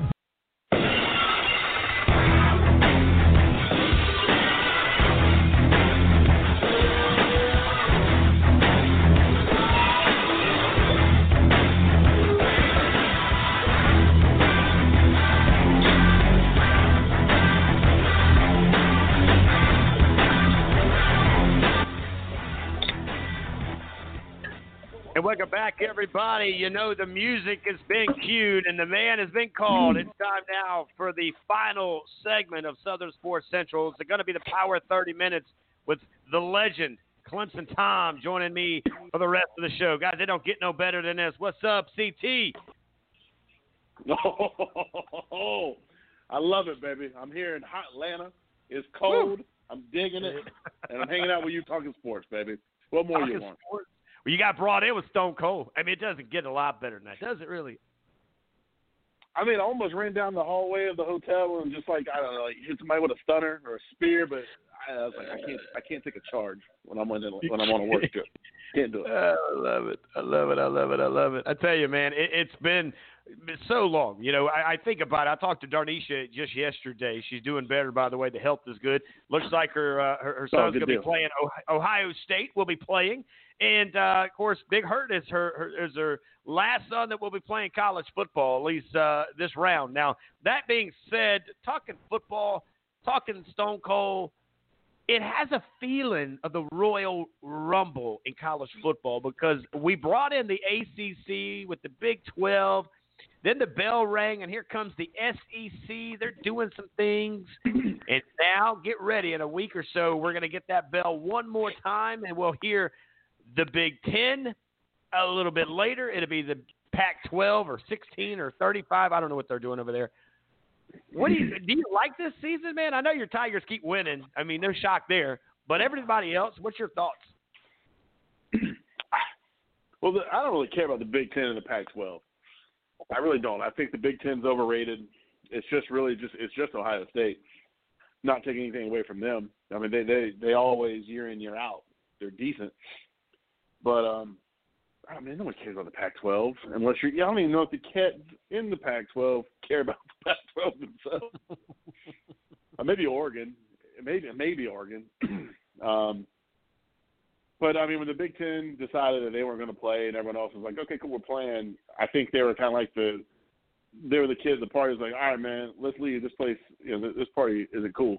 And they go to leave, and everyone else was like, "I'm having a good time. With that guy?" and then we just kept playing football, and so they're like, "Wait, well, wait a minute, uh, uh, maybe the party is cool." And then they want to play. So it's like, come on, man. but no, it's Yeah. a good season. You know, Saban got COVID today. The Gators got COVID yesterday. I honestly think Florida was probably faking it just because they just got they got embarrassed by Texas A&M, and they're like, "Man, we need a we need a week off to figure this thing out." Right. Yeah, I, just, I mean, and he's like, and then Mullins went like, "Well, they had so many fans in the stands, we couldn't do our, we couldn't practice our silent count audibles." I'm like, "Well, time out, man. Like, aren't you? Don't you? Shouldn't you have? I mean." Your quarterback's in the second year. It's not like he's a freshman just rolled up on the team and was like, "Hey guys, I barely know the playbook." Like you should at that at that level, silent count should not be your excuse. But that's the excuse he rolled with. He was saying that there's too much crowd noise. Well, what happens when there's when there's everyone's there? What, what what's going to happen then? So yeah, Yeah. I thought it was the lamest excuse. I thought it was a crybaby excuse. It was. I don't really think, except for Gator fans, probably are like, well, yeah, we couldn't we couldn't do our silent uh, snap count for our audibles. I'm like, yeah, man, shut up. Seriously, that's that's your excuse? But you, Yeah. you know, two weeks ago, you're saying your quarterback's supposed to be up for the Heisman, and you got this tight end supposed to be the greatest tight end in college football, but now the crowd noise affected you, and that's why you lost. It's not because your defense just gave up like the most yards in college football ever. But okay, yeah, Okay. to be the, the Heisman, Heisman winning quarterback can't do an audible, but okay, we'll we'll run with that there, Mullen. Um, Yeah, no. so um, yeah, so yeah, I'm kind of liking the season. You know, it is. I'm just glad football's back. I'll be honest with you. Well, you know, you talked Heisman, and, and I got to give it to you, man. You know, you remember when you and I were doing this thing every morning, and, and we did a few night shows, but a lot of mornings where we would break down, and and it was what years that you won the first national title where we went down to, course, Tampa, but it was that Notre Dame game that I was like, all right, cool, they're back. Clemson's here, they're real, they're legit, and I told you even at the beginning of that season that was the game that I thought that really kind of defined that I'm buying into what Dabo's doing over there. And of course, well, so did everybody else that was writing on you guys that year as well.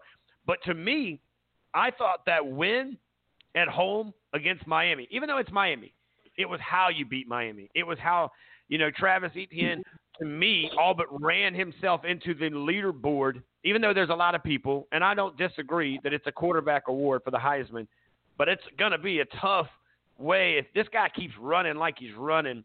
When I think I want to say he ran at least, at least a million yards, it felt like that day when they destroyed Miami 42 to 17. It wasn't even close. No, it really wasn't, and uh, I really loved how we kept their offense off the field. You know, their their biggest weapon was their quarterback. And even saw when he came in, he he had some some plays like, whoa, okay, um, keeping him off the field, getting their defense tired, and and you have Travis Etienne constantly running at you. And you got to worry about Trevor Lawrence throwing the ball.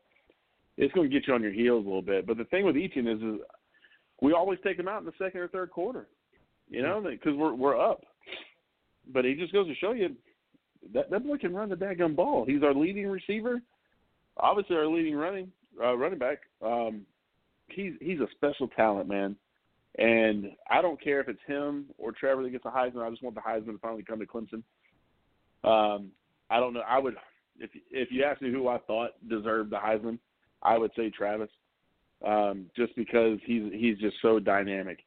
You know, and Trevor's a phenomenal quarterback, but I mean, with with Travis, he's leading. I'm like, he you have to. He he's what can't he do? Basically, is kind of how I look at it. You line him up receiver, cool. He's our leading receiver. Put him at running back, cool. He's trucking people. You you have got to have two guys on him to tackle him. He's got the prettiest stride in college football.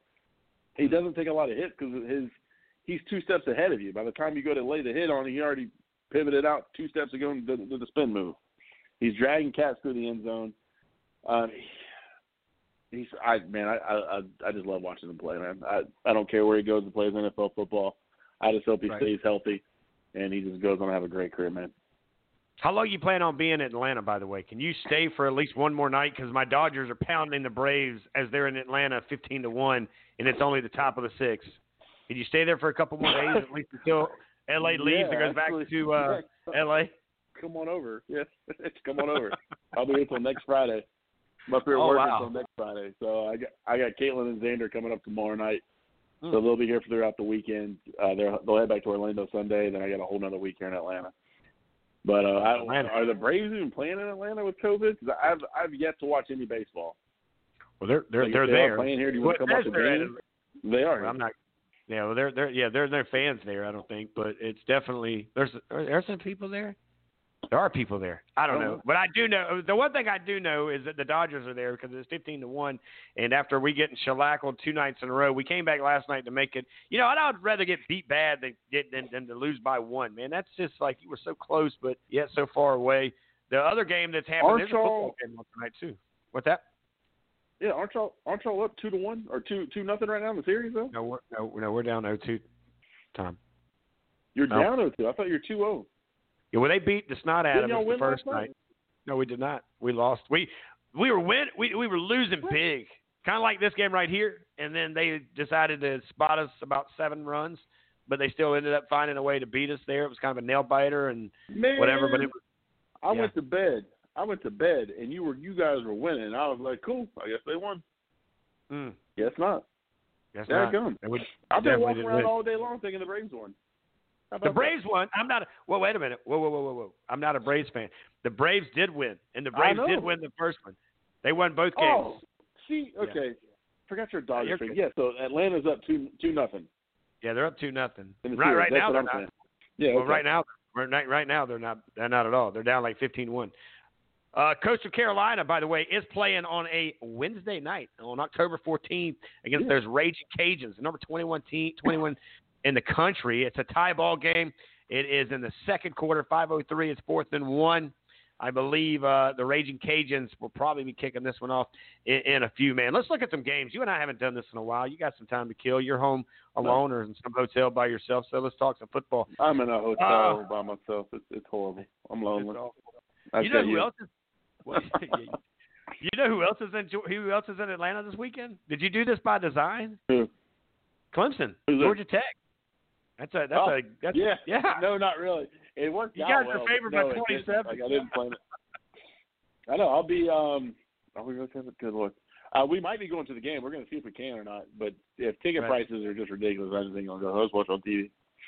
Mm. That ought to, I wouldn't get one of that one. That's not going to be very close. You know, I'm looking at all the games. Auburn, South Carolina. I think Auburn probably. Auburn's only favored by three. What, what do you think of that game, though? Who they playing? I, I know you don't. Well, they're, they? Auburn and South. The Gamecocks are, are hosting Auburn, and it's going to be a What? 12 o'clock And Auburn's favored by three. Auburn's favored by three. They're Man, 15th take ranked in the Auburn all day, baby. You like that? I know. Auburn take pick. Auburn minus the three. Yes. Look Why would you. not? That's easy money. That's easy money, Oh. baby. Easy. I got you. I got you. Now let me ask you this question: You get a Georgia team since you're in Georgia. Let's keep a Georgia Uh-huh. state of mind. Yeah. Georgia is going to Alabama with Nick Saban Mhm. left kind of team. Let's be Mhm. honest, it ain't going to be much different. Both of them three and zero. It's a CBS eight o'clock game. They're actually going to play this game at eight o'clock on CBS. That's kind of neat. Uh, Alabama favored by four in this one. Your thoughts on this game, and does Georgia finally quit being the bridesmaid and actually has a chance to get an invitation or to hand out the invitations? Which way do you think it goes? Ah, man, I don't know because I don't even know if Saban's going to be able to coach. He's not he's got- coaching. because he got coach. Corona. He, he can't coach. He's got 14 days. He's got to be him and the athletic director cannot be around the facility for 14 days. Oh my! Oh gosh, what's he gonna? Can you imagine sitting next to Saban in his house and when he has no control over this? He's gonna lose his. He's gonna lose his mind. He's goodness. Oh my gosh, he's gonna kill somebody, man. It's gonna be Um, bad. I'm taking Georgia. Then I am taking Georgia. I don't trust Sarkisian. I'm Really? taking Georgia. Here's a And game that Georgia you and I- over parlay it. Look at you. Now, this is a team that you and I, we, you know, back in the day, you and I would go in and we would look at North Carolina. You know, I was on that Fedora train. Boy, that's a level of disappointment. You know, that's just such a disappointment. But now they've got this other guy. He's Mac Daddy down there, of course, doing his thing. He's going to be going to Florida State. Now they're a wreck too, by the way. One and three, three and zero. But you know, North Carolina's known for losing a game they should win and being upset. Florida State's kind of a team that you would think would have a signature win. Could this be a win that would really destroy North Carolina's hope as they're undefeated? They're three and zero. They're favored by almost a touchdown, two touchdowns, excuse me, at 13. 7:30 kickoff on ABC. Does North Carolina?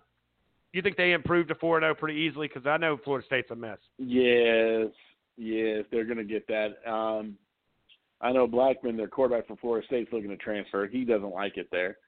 Um, doesn't like it. so he's not even he's not even really he ain't in it, man. He's legit not in it. The kid wants to Right. transfer out of there. Um, so just yeah, take take UNC. I mean, yeah, I mean, wow, goodness gracious. You know what? Florida State called me today. They wanted if I could come play offensive tackle for them. I told them I was too good. You know, I hung up the phone. Yeah, you hung up the phone. Let me ask could, you we though. could start. We could start right We now. We could start. You know what I mean? Yeah. Uh, yeah. That would be interesting. It couldn't get much worse. I mean, really, at one point, you thought Florida was back online. The state of Florida was back online. You live down in Florida, by the way, down there in Mickey Mouse country, which everything's back to normal with Disney World opening back up, I'm sure. But it, it, it's not normal. I mean, Florida blew a massive lead, and it had to hurt twice as bad.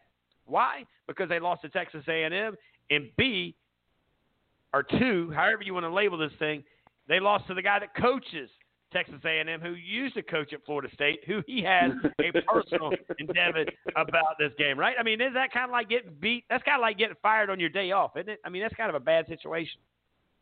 Yeah, man, because Jimbo still's got that Florida, the Florida State ties. You know what I mean? And you Right. know, it's it was like when, yeah, yeah. Of course, they hate Jimbo. The Gators hate Jimbo for a multitude of reasons. Well, Um, now they have another losing reason. to him. It's just like, yeah, it's like, oh gosh, and they lost to Jimbo one more time. So it, it just is what it is, man. It was it was a double whammy for sure. Right now, before we uh, we we talk about the Red River rivalry, which actually actually was a pretty good game because the teams are about the same level of not very good, and sometimes that's what you get, right? I mean, sometimes you get two not good teams, you get when a you get good two game. bad good teams, it actually turns into a game. Yeah. Yeah. And it goes into a couple of overtimes, or at least that's what they did in the Red River rivalry, where Oklahoma was winning big. I'm still into the wife swap, where they would call it Coach Swap 2020, where Will Muschamp would go to Texas and Texas coach would come to South Carolina. I still think that's a pretty good deal because you remember Will Muschamp was the coach in waiting at Texas for a long time. The coach at Texas actually had accepted the job verbally at South Carolina and then decided to go to Texas. Boy, wish he thought that over again. That didn't go the way he thought it was going to go. Why? But oh, But you already know what it, you already know what it is. You already know he's not that good of a coach. Which one? Yeah, Both? of course he went with the money. Both. Yeah. No one wants. No, Will Muschamp will not be a not be a head coach in college football after South Carolina, and the the coach for, for Texas is not going to go coach at South Carolina. If you can't make it in Texas, you're mm. not going to make it in South Carolina. It just is what it is. It is what it is. We'll find out. Let me ask you this though: Is there, uh, you know, when you look at the top 25 and you start putting things in order? I know North Carolina's hanging around there, Alabama's hanging around there, Clemson's there. Clemson, Alabama, as of right now, the top two echelons, along with Georgia. I think Georgia now has to be in this conversation after they're just doing what they're doing. They seem like they're getting that momentum in the right area. It's just whether Kirby has an unsmart moment, right? Is that fair to say that he has an unsmart moment, makes a a, a, unsmart decision to do something he probably shouldn't? That's like go for it or kick it. No, just kick it and, and let's play for another day. But who do you think is mm-hmm. right now, and, in your in, in your honest to God opinion, who is your top four, along with, or should we say the other two, along with Alabama and Clemson? Got to go with Georgia just because after watching them play, and they haven't lost anybody. But you know, this is before the Alabama game, obviously. I don't know Right. who would be fifth. I I, I, don't know. I, I I would probably have to go with Notre Dame. Just seeing how they played so far, they haven't lost, and they're they're still putting up points. They've they got a good nucleus around them. I have to go Notre Dame. Right. Yeah, because right now, I mean, if you look at a couple of things, you got Clemson, Alabama, Georgia, Notre Dame. That's your four right there. North Carolina kind of hanging around at the five, six. Not even played a game yet, by the way. The Ohio State Yeah. Buckeyes. That's crazy to me. I mean, I, I just, I, I mean, they're, they're the a great. Bandwagon quite yet. Well, this is supposed to be their year. Not We've heard that before. As long as there's a team from the state oh, of South it- Carolina, it's they're going to play. Tennessee. Yes, it's Tennessee's year too. It's everybody's year. It's always their year. It's about game or about week week three or four. It's everybody's year. It's supposed to be A&M's That's the year. I beautiful got thing about college football. Yeah, golly, yeah, maybe in like basketball or something. I don't know. hey, look, I got that. Oh, that did not go the way I thought it was going to go. It shouldn't have. God, I don't know. about these things prior, man. It's it's always Tennessee's year. Oh, like I had a friend tell me Tennessee's probably gonna beat Georgia, or they'll at least cover the spread. I was like, Did Chris is the told you matter that? With you? Did, did Chris tell you No, that? I ain't saw that. I ain't, I ain't saw that cat in years. Boy, you were Oh, talking about like, man. I swear to God, he would just sit in his house and tweet me all day. He would. I was like, who is this guy? Yeah, he's like Chris. I would put out like the the weather's great today, man. It's just great to be alive. Tennessee's coming back next year, Tom. Put guys mark it down. We're gonna win that championship. I'm like what? What? Like man, uh, He had some really great barbecue at this new place. Speaking of barbecue, the best barbecues in Knoxville, Rock Top Championship. What's the matter with you, man? he would. He would just, oh my God, he would. You, you would like, I'm going to, I'm going to Magic Mountain. You know what's magical? What's magical when you run through the Speaking teeth. of magic, yeah, Magic runs to the big power team. I see that you're at Disney World. Mickey Mouse loves Rocky Top championships. Like, what is the matter? Oh God. Boy, we had some good times, man. I tell you. We had oh my God. eclectic listener base, man. Oh my God. We had Travis. Oh my God, Travis was Yeah. one of those guys that you had to make sure. I'm glad they can track have to calls mute 'em. now. and look, used to- he would he would give a and we four- would 40 minute have a interview. conversation. yes. And we would mute him and be like, "You think he's still talking? Ah, let's go back." And we like unmute him. and He's still talking. Yeah, Mute him still again. talking. Yeah. Oh my God. Well, you- But I you remember gotta he would, he would, he would message that me. we're going, huh? Remember he would he would message me, "Hey Tom, I'm, Yeah. I'm gonna want to come on to the I'm show, man. Give me 30 minutes." Like, 30 minutes for thirty- what? Like, what do you? he would be oh he was so done and here's the fun let me tell you so i did a game a couple about three weeks ago over at uh, ashley ridge which is one of the high schools down the road and uh, fort was was up there for week one and uh, the team from ashley ridge had new radio guys and they're great dudes they're from walterboro you know they're part of that back porch or side porch or no porch broadcast that has that thing that cubby used to love to do well, of course, the guys tell me about this Yeah. thing, and I said, "Oh yeah, you guys know y'all, y'all know Cubby," and they're like, "Who?" I said, "Yeah, I know Cubby." You know, and they looked at me and goes, "Oh no, that's the Godfather." I was like, yeah. Well, you know who coined him? You're looking at one of them. The other one's in Orlando. He did not. He didn't have that title until he came over here with us. So, of course, I'm still waiting to have to do that ice I'm bucket challenge. I am not lying for what I'm about to tell you. If you go to Edisto, you can buy bumper stickers that say "Ask Cubby." He knows everything. You can literally buy stickers that says uh, CNN, Cubby News Network, and Ask Cubby. That's a real thing. He knows that is a, that is a legit thing. I think it's absolutely hilarious to Ask Cubby. You know, that's another thing too. And again, now we, you know, if you listened to earlier, man, we had two quarterbacks of high school. No, we had a quarterback from the upstate and up there near uh, the Greenville area, where of course uh, he did an incredible job. This is a guy from West Side. Uh, his name is uh, Peter Zamora. Now, this time last year, he was a quarterback down in Miami at a high school down in Florida. This year, he's up here slinging that rock around. He's three and zero, having a great night. Then I had another guy come in, had a couple coaches join this man, had a couple beat writers, and I was like, you know what, let me let me get in touch with Tom and see if he's hanging out. Of course, thank God I see you are. I did see you were roller skating. We'll talk about that later. I don't even want to get into that on the air with you. I was But- not roller skating. I was on a scooter. Even worse. It just got worse. Could it ever get? It got worse. I would almost rather you be on stage. No, it was awesome. Did you have a helmet? When was I skating? No, I you- no daggum helmet. I'm hard headed. Do you have your mask on? Probably not. Probably not. Guys, we're live right now. Of course, wrapping up. Uh, we've got about four more minutes here with Clemson Tom, a guy who has helped me in ways, of course, here on Southern Sports Central that I only never knew. When I first uh, connected with this cat on social media, he and I had a run for about what three, three and a half, four. So I don't know. It felt like forever, but it was a great ride, and it's hopefully not over yet. But uh, one day we'll get him out of retirement. We'll do maybe a live show somewhere. Um, he set a lot of them up. Didn't happen, but I got to be honest with him. He's uh, he's a dude that's always got a seat here on the show, man. Uh, I'm just glad to see college football back. I'm glad to see the NFL back. You know, for me, Of I'm, course. up, up until last night, or until tonight, I was living the dream. You know, the team I covered in high school is undefeated, three and zero. They're beating teams averaging 50 some points a game. They're not giving up at like 10, maybe seven.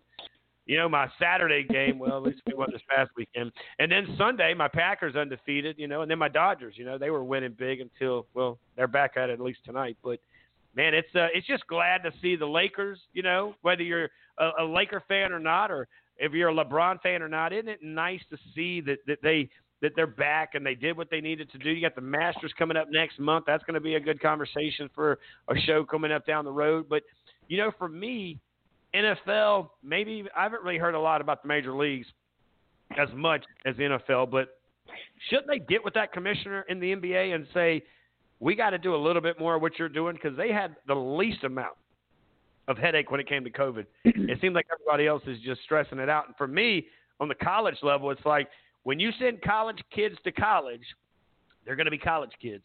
So why are we surprised that these numbers are where they are? Just like when you, we open these doors in these restaurants and you start putting butts in the seats, they're going to do what they're going to do. Or you send them to high school Mhm. or middle school or elementary. These cats are hanging on each other, period. All right? So, you know, it is what it is. I just don't understand the rush of, of, of you know, it's like hurrying to get into Disney World to stand in a line to ride a ride. It just doesn't make any sense to me, Tom. No, I mean it's they had to do it, man. There's too much money involved. You know how it is. It Oh, yeah. it's all based off of money. We both know this. Can you imagine if a season with no football whatsoever? How much money would be lost? I mean, you're talking about multi-millionaires losing multi-millions of dollars, billionaires losing multi-millions of dollars, because somehow, some way, the players would have found out how to get paid. And if I'm bleeding money and I ain't getting no income coming in, that that's that's no good. So Yes. yeah, yeah No you knew it was going to happen. Right. Yeah, no bueno. You knew No it was going to happen. Right. That So I did, man. Look- I'm I'm okay with it. Okay, besides people getting sick, nothing major has happened so far. Cross fingers, and that's that's really you know what what what you want. People are going to test positive for this thing. It is what it is. You're going to get you're going to get sick in life no matter what. But uh, as long as you know people are just testing positive, you know maybe get sick for a little bit here and there, and, and nothing serious happens, then it it is what it is, man. It's okay. That people is. are going to get the flu. People are going to, you know, they're going to do it. You- You're going to get sick. It is what it is. So as long as It is catastrophic happens like it like it, it did in the first wave, then it's just just keep moving with it. You know what I mean? I mean, you gotta, you can't let it control your life. You know, you can take as many precautions as you want, but at the end of the day, you know, it's life. So right. we go we go out here, we wear our masks, we wash our hands, we do all the social distancing, we do everything we're supposed to do. But at the end of the day, that's that's not it's never enough. You can only do what you can do. But what do you want us to do? Sit inside for a month? Maybe this virus dies down. You can't do that. You can't do that to people. So I'm I'm glad we're doing what we're doing. Yeah, I mean, I agree with you. I, I feel like there's definitely got to, it, sooner or later, it's got to happen, man. But I do want to tell you, man, it's always an honor. It's always a pleasure, and I love just catching up. And, you know, we had a lot of guests. We uh, do want to thank all of our guests that joined us here tonight. Started off with David Shelton. He works over there at the local paper, he covers it around the state. Of course, uh, David Shelton is uh, one of the best in the biz as he hung out with us at around uh, 6:30. Then we went to Socastee, my alumni, the new head coach Ben Hampton, sitting there with a big win after beating Conway, now two and one. Big game coming up. It's Carolina Forest coming into town for homecoming 2020. All right, Socastee, do what you got to do. Win gets you in the playoffs. We're talking playoffs in the fourth week. I love it. Then we went up the west side. Hey, how about that west side life up there with Scott Early and their player? That was Peter Zamora. He's a quarterback. He hung out with us. They talked a lot about life as a Ram. They're three and zero. They got a big one against Walhalla coming up. I do want to give a quick shout out back over here to Cade Bird. He was that outside linebacker from Socastee. He also hung out with me for about 15 minutes. And then, of course, Wes Kerr with the LowcoSports.com. They were top of the hour three, catching us up on the lower part of the low country. And, of course, wrapping it up here tonight as fashionably we can on a Wednesday night. It's Clemson Tom. Tom, I'm going to send you off in style, brother. Thanks so much. We got to do this more. Let's do some Facebook Live stuff. I said we should do it once a week. We'll talk about that when I get off the That's stage. I'll give you a shout. Right, Bubba. Appreciate you, man. All right, guys, there you go, man. I tell you what, when you find a good friend, hold on to them, guys. They're not easy to find. And that cat right there, I'm a gamecock, he's a tiger, but you'd have never known when we go town to town and do things, it is brotherhood at its best when we represent the flag for Southern Sports Central. I want to thank all of you tonight that you just took time out to listen to my dream, to listen to what we had to say here on Southern Sports Central. Tomorrow night, well, it's going to be Eugene. Oh, the kicking coach is coming in to run the South Carolina High School Blitz Sports Show. They'll be talking about the Junior Bowl. It's all out and it is all done. They've got the numbers, he's got the names. The coaches will be showing up, the players will be checking in. Please do me another favor. Keep Miss V and her family in your prayers as uh, they are dealing with some things. I do want to say that. And also for the Dallas White family. I'll be at that funeral service tomorrow, guys. He is a 21 year old former Summerville Green Wave. He was a big time running back, wore that number five at Pride, and he was one of the most outstanding young men that I'd met. Well, in my times of doing what I do, I meet a lot of you guys. I do, I do. But man, I get to know you, love you like family. And when I heard the news on Saturday morning that the Lord had called him home, it broke my heart. That being said, we'll say so long, farewell, and from all of us to all of you, stay safe, stay separated. Thirsty, my friends. We'll see you tomorrow night. Eugene bringing you the South Carolina High School Blitz right here on Southern Sports Central, kicking off at, well, 6 o'clock, guys. Till then, God bless.